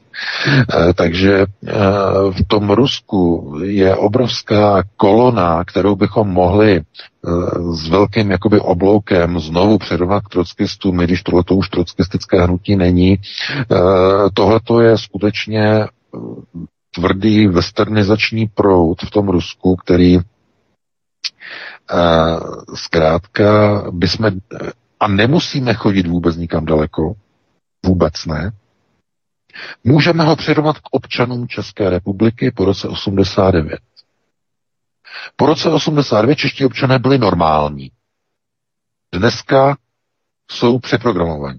úplně vymydlení, vy, vymytí, vypití a e, jediné normální obyvatelstvo představuje zhruba 10-20% obyvatelstva, kteří volí zhruba z 50%, když jdou k volbám, nebo 60% účast, že v aproximaci e, volí alternativu. A to je zhruba asi tak všechno.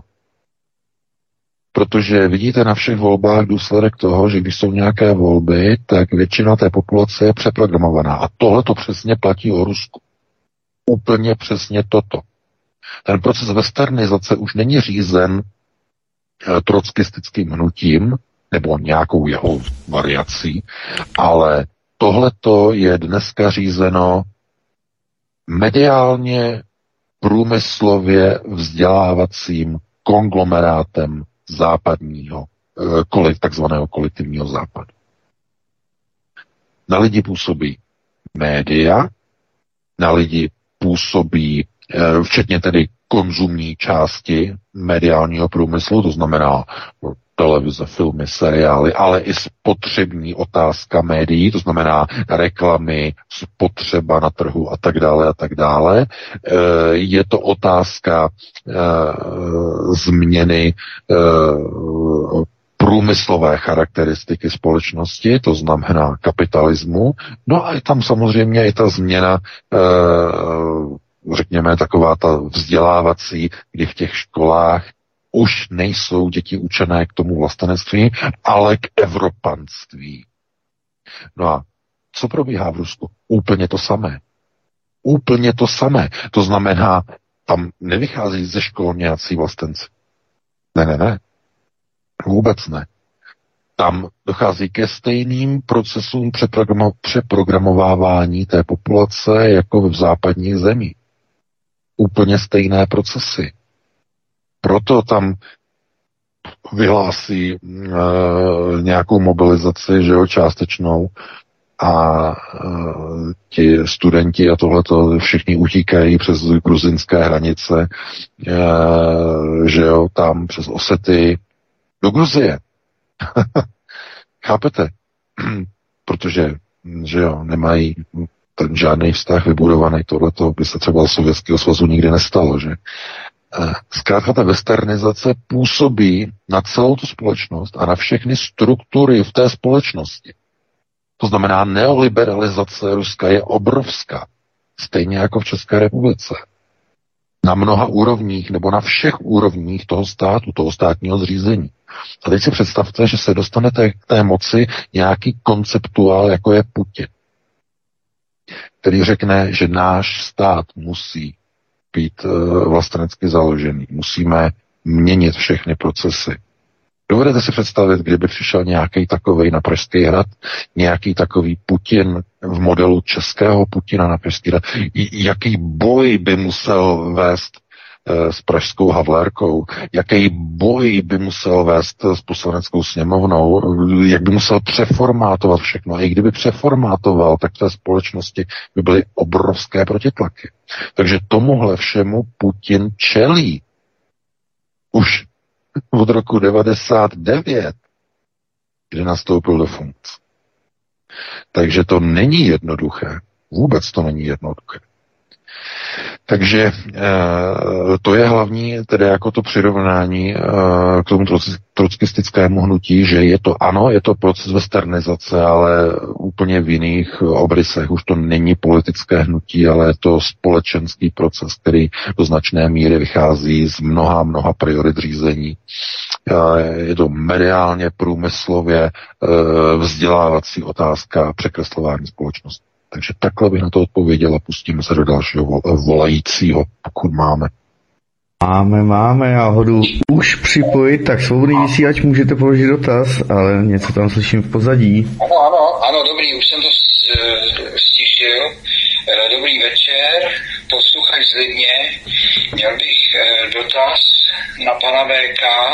Eh, slyšel jsem dneska rozhovor u paní Vobošníkové s paní Vytázkovou a předtím rozhovor u Xavera s panem Klausem, kde pan Klaus řekl, že v recesi, která je důsledkem inflace, je prostě smutný ale zákonitým faktem, že firmy budou krachovat, jo? což mě trošinku zazvonilo výrok Zemana, i když to je prostě, i když to není úplně ne, stejné, eh, který onehdy říkal, že prostě firmy budou krachovat a že přežijou jen ti silní. Trošku jsem se divil, eh, že to eh, Klaus řekl, aniž by to dal do konsekvencí a trošku objasnil příčiny. A to tedy bylo o inflaci a potom ta paní Vytázková měla další ekonomický rozbor, kde ale eh, operovala s termínem eh, hospodářská strategie Evropské unie, jakožto eh, prostě procesem, který je příčinou té katastrofy, dejme tomu, která nás může čekat. A já jsem se chtěl zeptat pana VK, jestli by mohlo komentovat vztah toho, co se rozumí inflací a tou, eh, tím hospodařením Evropské unie, je, eh, jestli je mezi nimi nějaký rozdíl a jestli jsou vytvořeny teda přirozeně nějakým tržním mechanismem, anebo jestli jsou eh, vytvořeny umělé za cílem realizace resetu.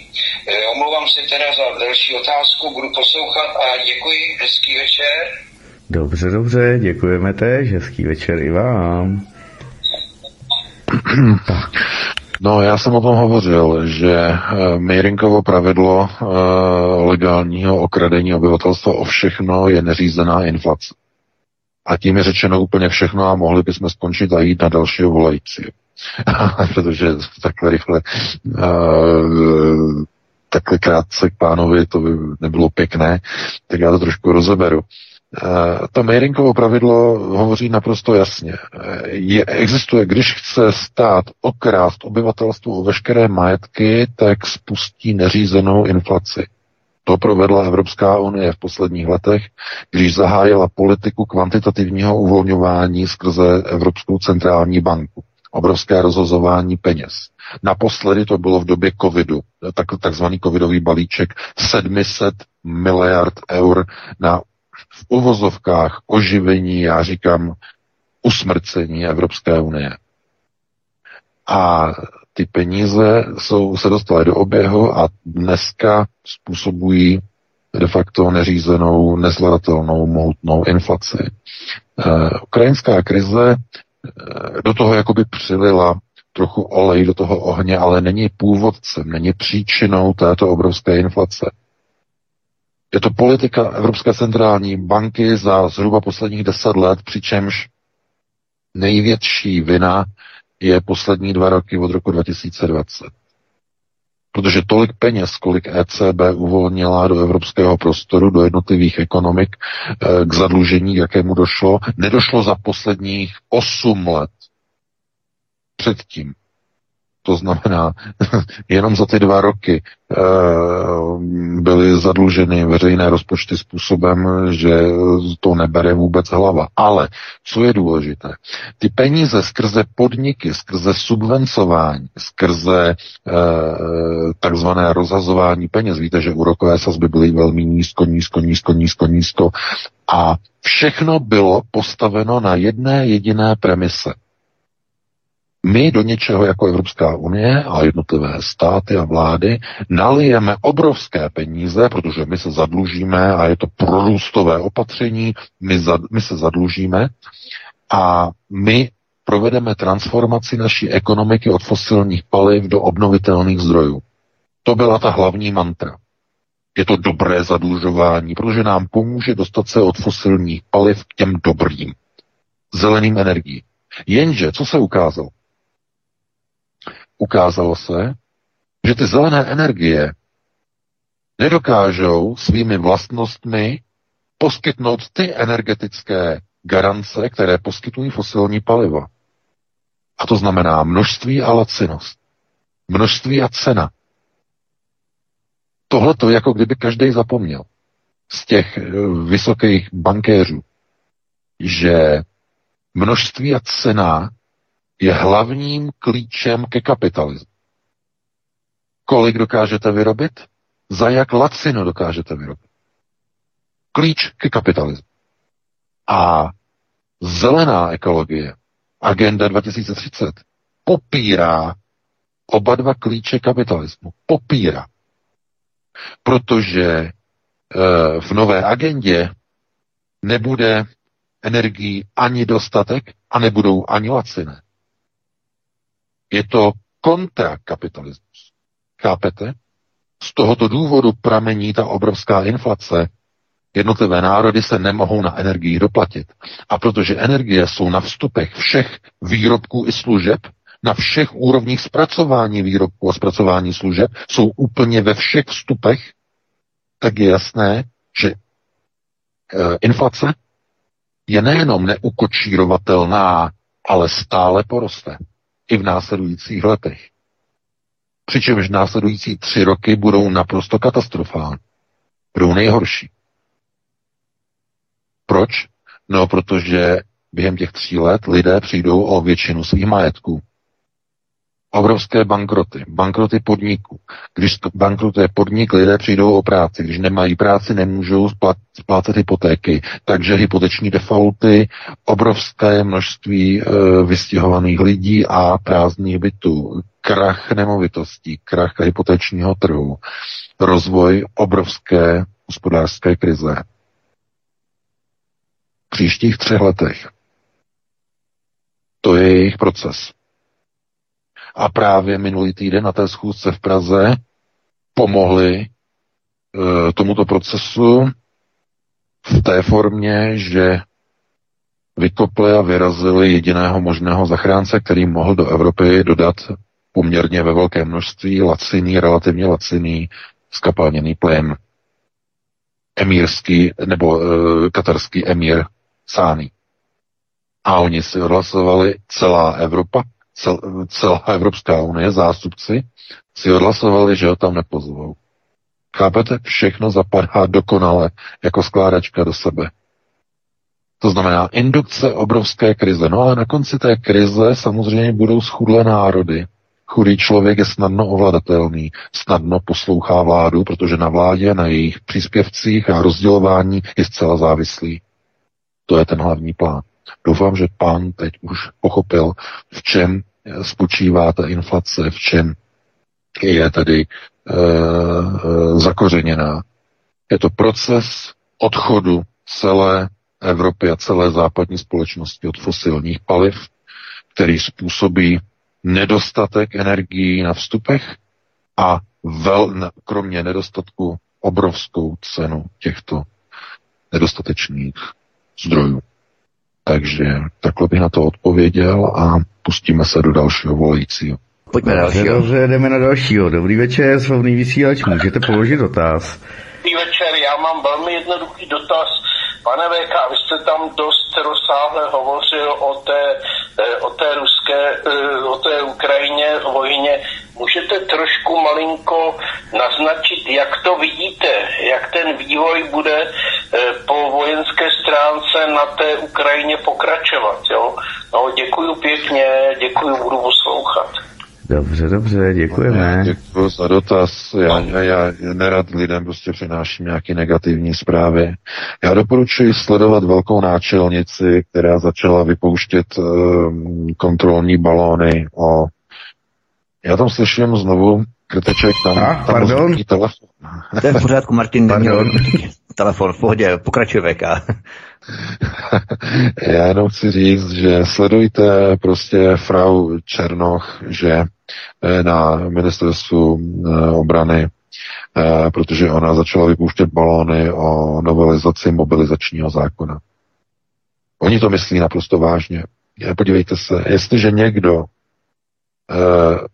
se snaží zahnat Rusko do takového kouta, aby Rusko použilo jaderné zbraně. A zaznívají od šéfa Evropské unie, tedy od šéfa ministra zahraničí Evropské unie Josepa Borela výroky, že když Rusko použije nějakou jadernou zbraň na Ukrajině, takže Evropa zničí ruskou armádu,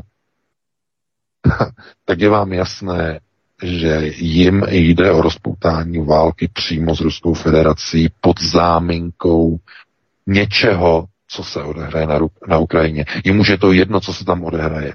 Oni prostě mají Ukrajinu jako záminku a hledají přímou eskalaci a přímý konflikt s Ruskem. Eh, a američané do takového konfliktu půjdou skrze proxy bojovníky. Proxy bojovníky. A první řadě to budou profesionální vojáci, budou to Eh, takzvané zahraniční mise, jako byly v Afghánistánu. Čeští vojáci půjdou bojovat proti Rusům v rámci misí v první fázi, v prvních měsících proti Rusům na Ukrajinu. Tam, až se to ukáže, že eh, je to velký špatný, eh, nastanou první odvody. Částečná mobilizace České armády, zboru a už to pojede. Zatím není světlo na konci tunelu. Jediným světlem by bylo, kdyby a jestli, a zdá se očekává se, že by mohlo být, že teď eh, ve Spojených státech v listopadu budou kongresové volby, že moc a kontrolu nad kongresem získají republikáni Donalda Trumpa, to by, mohlo, to by mohla být cesta k končení války na Ukrajině. Protože válka na Ukrajině skončí ve chvíli, kdy američané se rozhodnou, že přestanou Ukrajinu vyzbrojovat. To není na Ukrajině. Pozor, konec války není na Ukrajině. O tom rozhoduje Pentagon a americká zahraniční moc. Jestliže Amerika se rozhodne ukončit válku, v tom okamžiku válka na Ukrajině končí. A jedinou cestou je eh, dvoustupňový systém, tedy výhra republikánů teď eh, na podzim, nebo na podzim, to není za, to už je za měsíc, že jo, počátkem listopadu, třetího nebo čtvrtého budou volby eh, do kongresu. Eh, list, tak oni tohle, pokud zvládnou, tak tam by mohlo za, už dojít ke změně politiky, protože kongres už bude mít jinou dynamiku a neodsouhlasí další zbrojní zakázky pro Ukrajinu. Tam by mohl být ten začátek toho konce. Ale Uh, musíme si uvědomit jednu zásadní věc. Opravdu jednu fakt maximálně uh, zásadní. Uh, to, co nazýváme vojensko-průmyslovým komplexem Spojených států, který politicky v kongresu je krytý Deep State, má takovou moc, že existuje realita, možnost, že i když dojde ke změně kongresu a republikáni získají většinu. Že válka na Ukrajině i s jejich podporou bude nadále pokračovat, protože na tom má zájem právě Deep State. Právě tedy e, tenhle ten obrovský vojensko-průmyslový komplex. E, nakolik je mocný, nakolik e, by se dala válka na Ukrajině ukončit, je jenom jedna jediná cesta. To je důležité teď se říct, jaká cesta. Nabídnout vojensko-průmyslovému komplexu a Deep State nového jiného nepřítele, než je Rusko na Ukrajině. Jistě chápete, kam mířím. Přeorientovat americké zbrojení na nového nepřítele, kterým je Čína. Všechno tedy vrhnout proti Číně s tím, že americký vojensko-průmyslový komplex by si řekl, na tom my vyděláme ještě větší peníze než na Ukrajině. Dobře, z Ukrajiny se stáhneme, na Rusko kašleme, ale všechno vrhneme proti Číně. A to podle mého názoru je přesně nota, která by vyhovovala i republikánům, i Donaldu Trumpovi. Protičínská nota je u Trumpa obrovská, maximální, enormní, tak, jak si nedokážete představit. Proti Rusku ne Trump, proti Rusku jako taky jde, že jo, aby, aby to nevypadalo, ale jeho nota je proti Číně. A tohle je reálná možnost. To znamená, že po očekávaném, no stát se může všechno, že? ale po očekávaném vítězství republikánů, že převezmou kontrolu nad kongresem, se může očekávat, že Amerika změní doktrínu a začne stahovat e, svoji podporu z Ukrajiny a začne zbrojit proti Číně, nasunovat zbraně na Tajvan především, vytvářet obranou linii v Austrálii, vytvářet v rámci AUKUS obrovský val proti Číně. Dovedu si představit, že tohleto se pod republikánama eh, stane prioritou a Ukrajina přestane mít prioritu a válka nám skončí. Takže to je jedna z možných cest. Tak máme dalšího volajícího Martina. Máme, máme dalšího volajícího, připojuji, vydržel na telefonu, tak svobodný vysílač, hezký večer, můžete položit dotaz. Ano, hezký večer, díky za vysílání, posluchačka z Prahy. Já jsem jenom chtěla říct eh, těm lidem, vy jste snad jediný web, který od začátku, co vlastně všechny zablokovali, tak já s tím mám opravdu problémy. A můžu se připojit jenom přes VPN.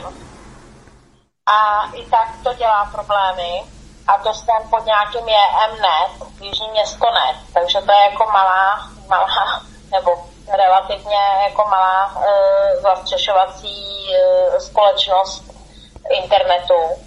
Jo, tak jenom to jsem chtěla říct, že vůbec nevím, že ty lidi nechápou, že teda blokují nejvíc vás. E, tak jenom tohle jsem chtěla říct a pak, k, že jsem se chtěla zeptat k tý vlastně tím, že nám začínají říkat, nebo začínají tak jako už do podvědomí lidi říkat, jako že by mohla být mobilizace u nás.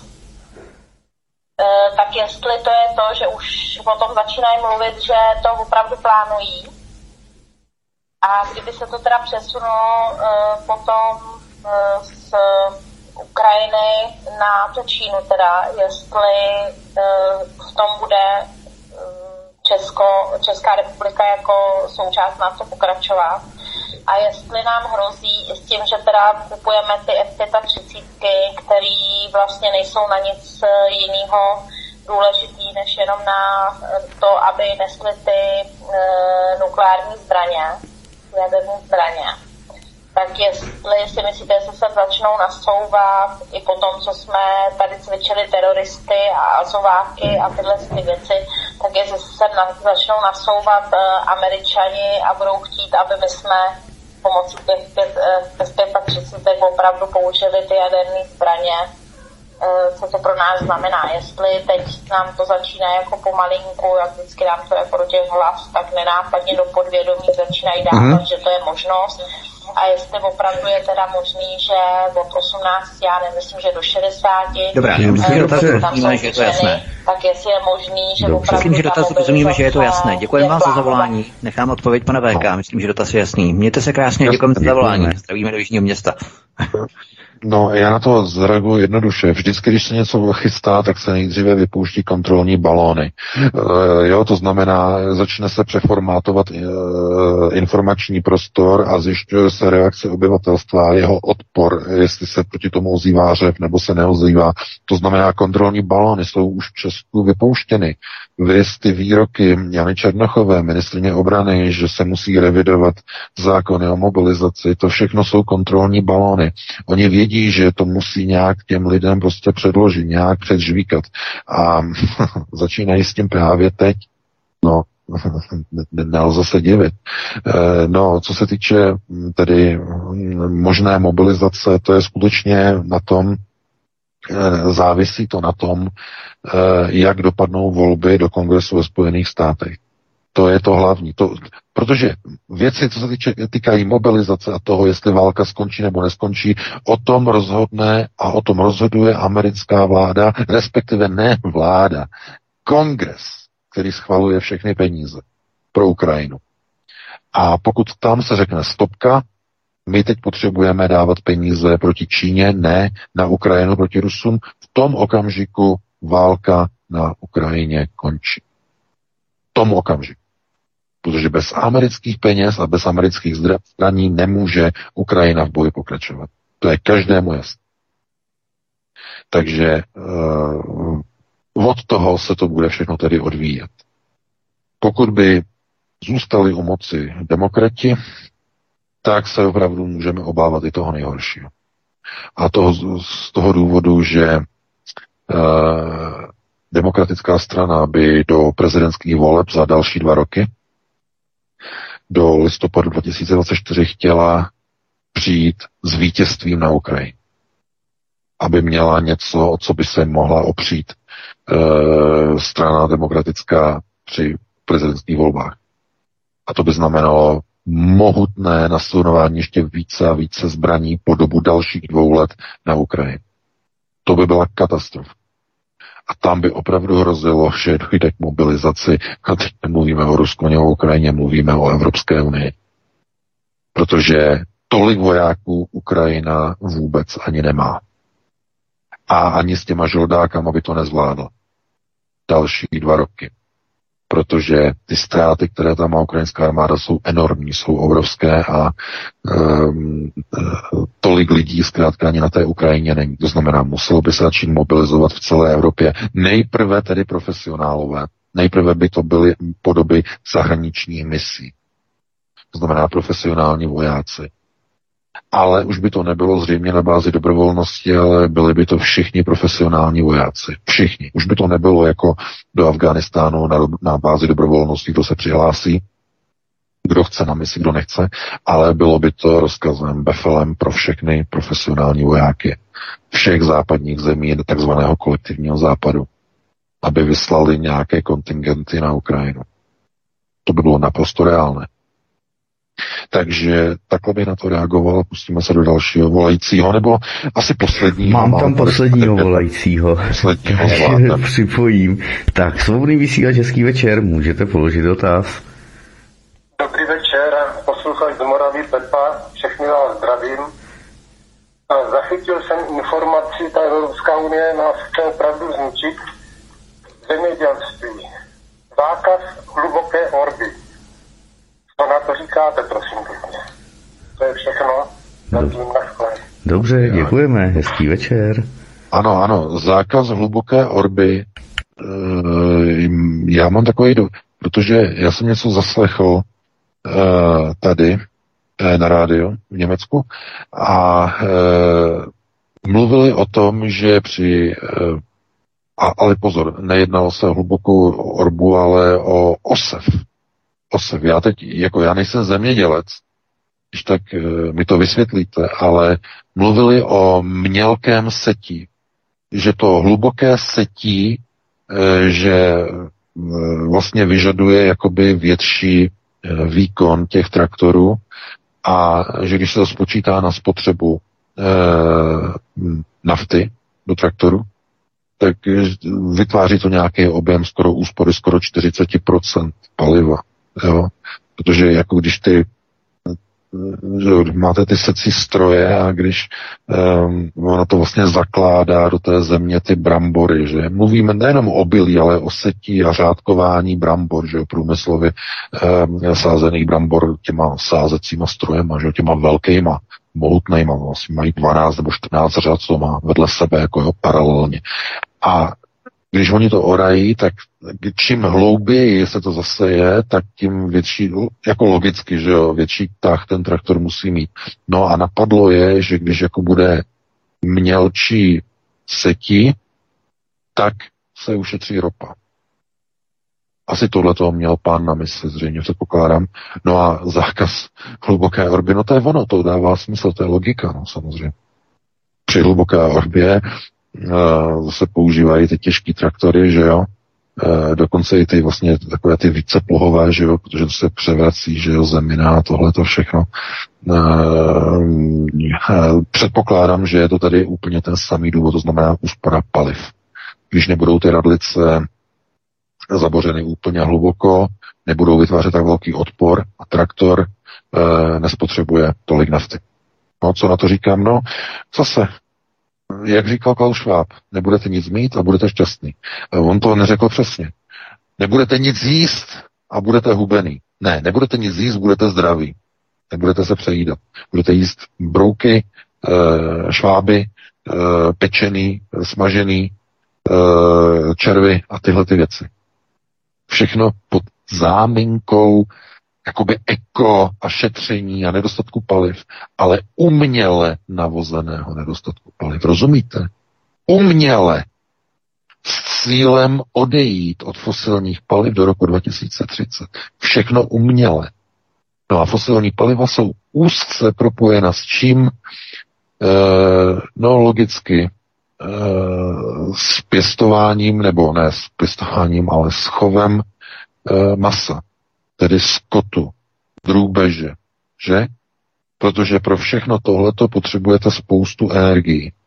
A když nebudou energie, nebude moci být e, chováno tolik dobytka, tolik drůbeže, tolik prase. Že? Kvůli tomu. Takže z tohoto důvodu oni musí změnit i způsob e, potravy celých civilizací, celých populací. Protože ta nafta bude jí tak málo a bude tak drahá. I ten plyn, všechno, i ta elektrika bude tak drahý, že lidi by si nemohli dovolit ten kus té flákoty vůbec koupit. Chápete? Z toho důvodu oni musí vymyslet něco, co nemá na vstupu tak velké energetické náklady. A to jsou pouze červy, brouci, larvy a kobylky. To je celý. Chápete?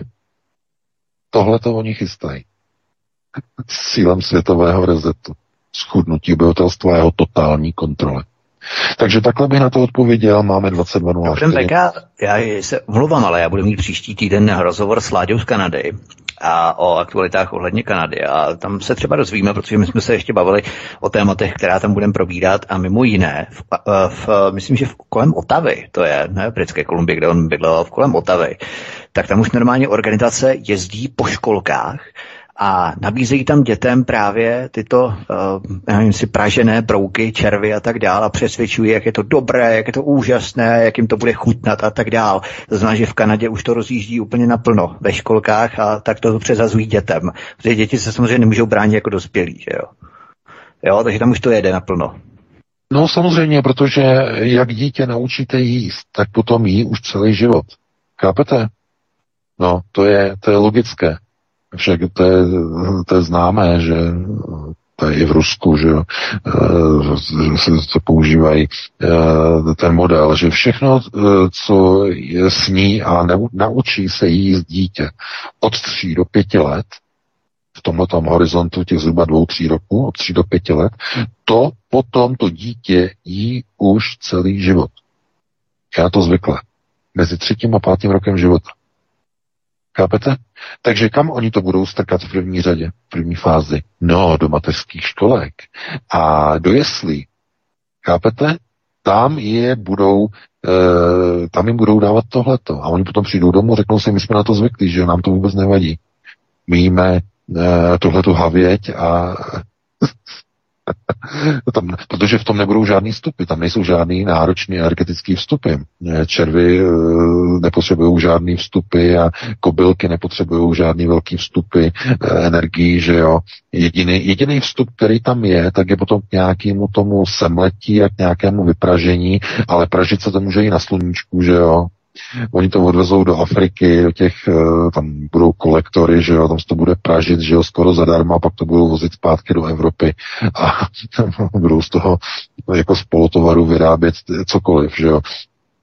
Uh, hamburger z cvrčku, uh, steak z kobylek, že jo, bude to obarvený, bude to mít nějaký flavory, nějaký ochucovadla bude to jako teda chutnat jako, ale bude to v skutečnosti prostě z hmyzu, takže ano, oni to takhle prostě, ale aby to lidi, aby se na to lidi naučili, na to nej, nejde lidi naučit. Tyhle lidi, co jsou teď na světě a jsou uh, dospělí, uh, starého psa novým kouskům ne, nenaučíš, ale oni nepotřebují učit staré psy novým kouskům. Jim stačí, že začnou převychovávat novou mladou populaci. Od škol, od školek, od jeslí. Tam oni začnou. Takže takhle bych na to reagoval. To je poslední komentář. Vítku, Observation device destroyed. Čím uh, se všemi našimi posluchači. Doufám, že jste nás slyšeli. No, pokud vás odpojili zase na tom YouTube, tak jste nás neslyšeli a poslechnete si nás potom z, z Odizí, uh, z záznamu. Uh, uslyšíte všechno, takže to zase tak úplně až moc nevadí.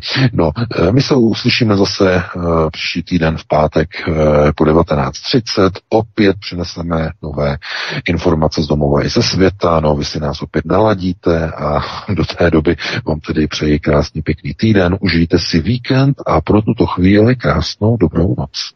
Já se s tebou také rozloučím, VK, měj se moc hezky, s tebou taky, Martine, i s vámi, milí posluchači, děkujeme, že jste nám telefonovali, další telefonáty. I že se přeorientováváte na Odyssey, protože dnes jsme se přesvědčili, stoprocentně jsme se přesvědčili o tom, že jak je důležité mít Filipa a Odyssey. Takže od mikrofonu vás zdraví Vítek, mějte se krásně, pokud s námi zůstanete i dál, zůstaňte při poslechu pořadu svobodného vysílače, nebo si něco konkrétního vyberte v archivu anebo v programu. No a já se na vás budu těšit eh, v pondělí ve středu o 19 hodin v rámci tajných nástrojů propagandy. No a v příští pátek jsme tu znova s panem VK. Takže hezký večer, případně dobrou noc. Tak, tak, tak. Já už se jenom rozloučím a předám, že zlo zase vysílací dále. Tak bude no, pokračovat jiné studio, svobodný vysílač jede dál. A děkujeme za podporu, dámy a pánové. Prosíme, pomožte nám s propagací kanálu Studia Tapin Rádio Svobodného vysílače CS. Pokud se vám tento nebo jiné pořady na tomto kanále líbí, klikněte na vaší obrazovce na tlačítko s nápisem Sdílet a vyberte sociální síť, na kterou pořád sdílíte. Jde o pouhých pár desítek sekund vašeho času. Děkujeme.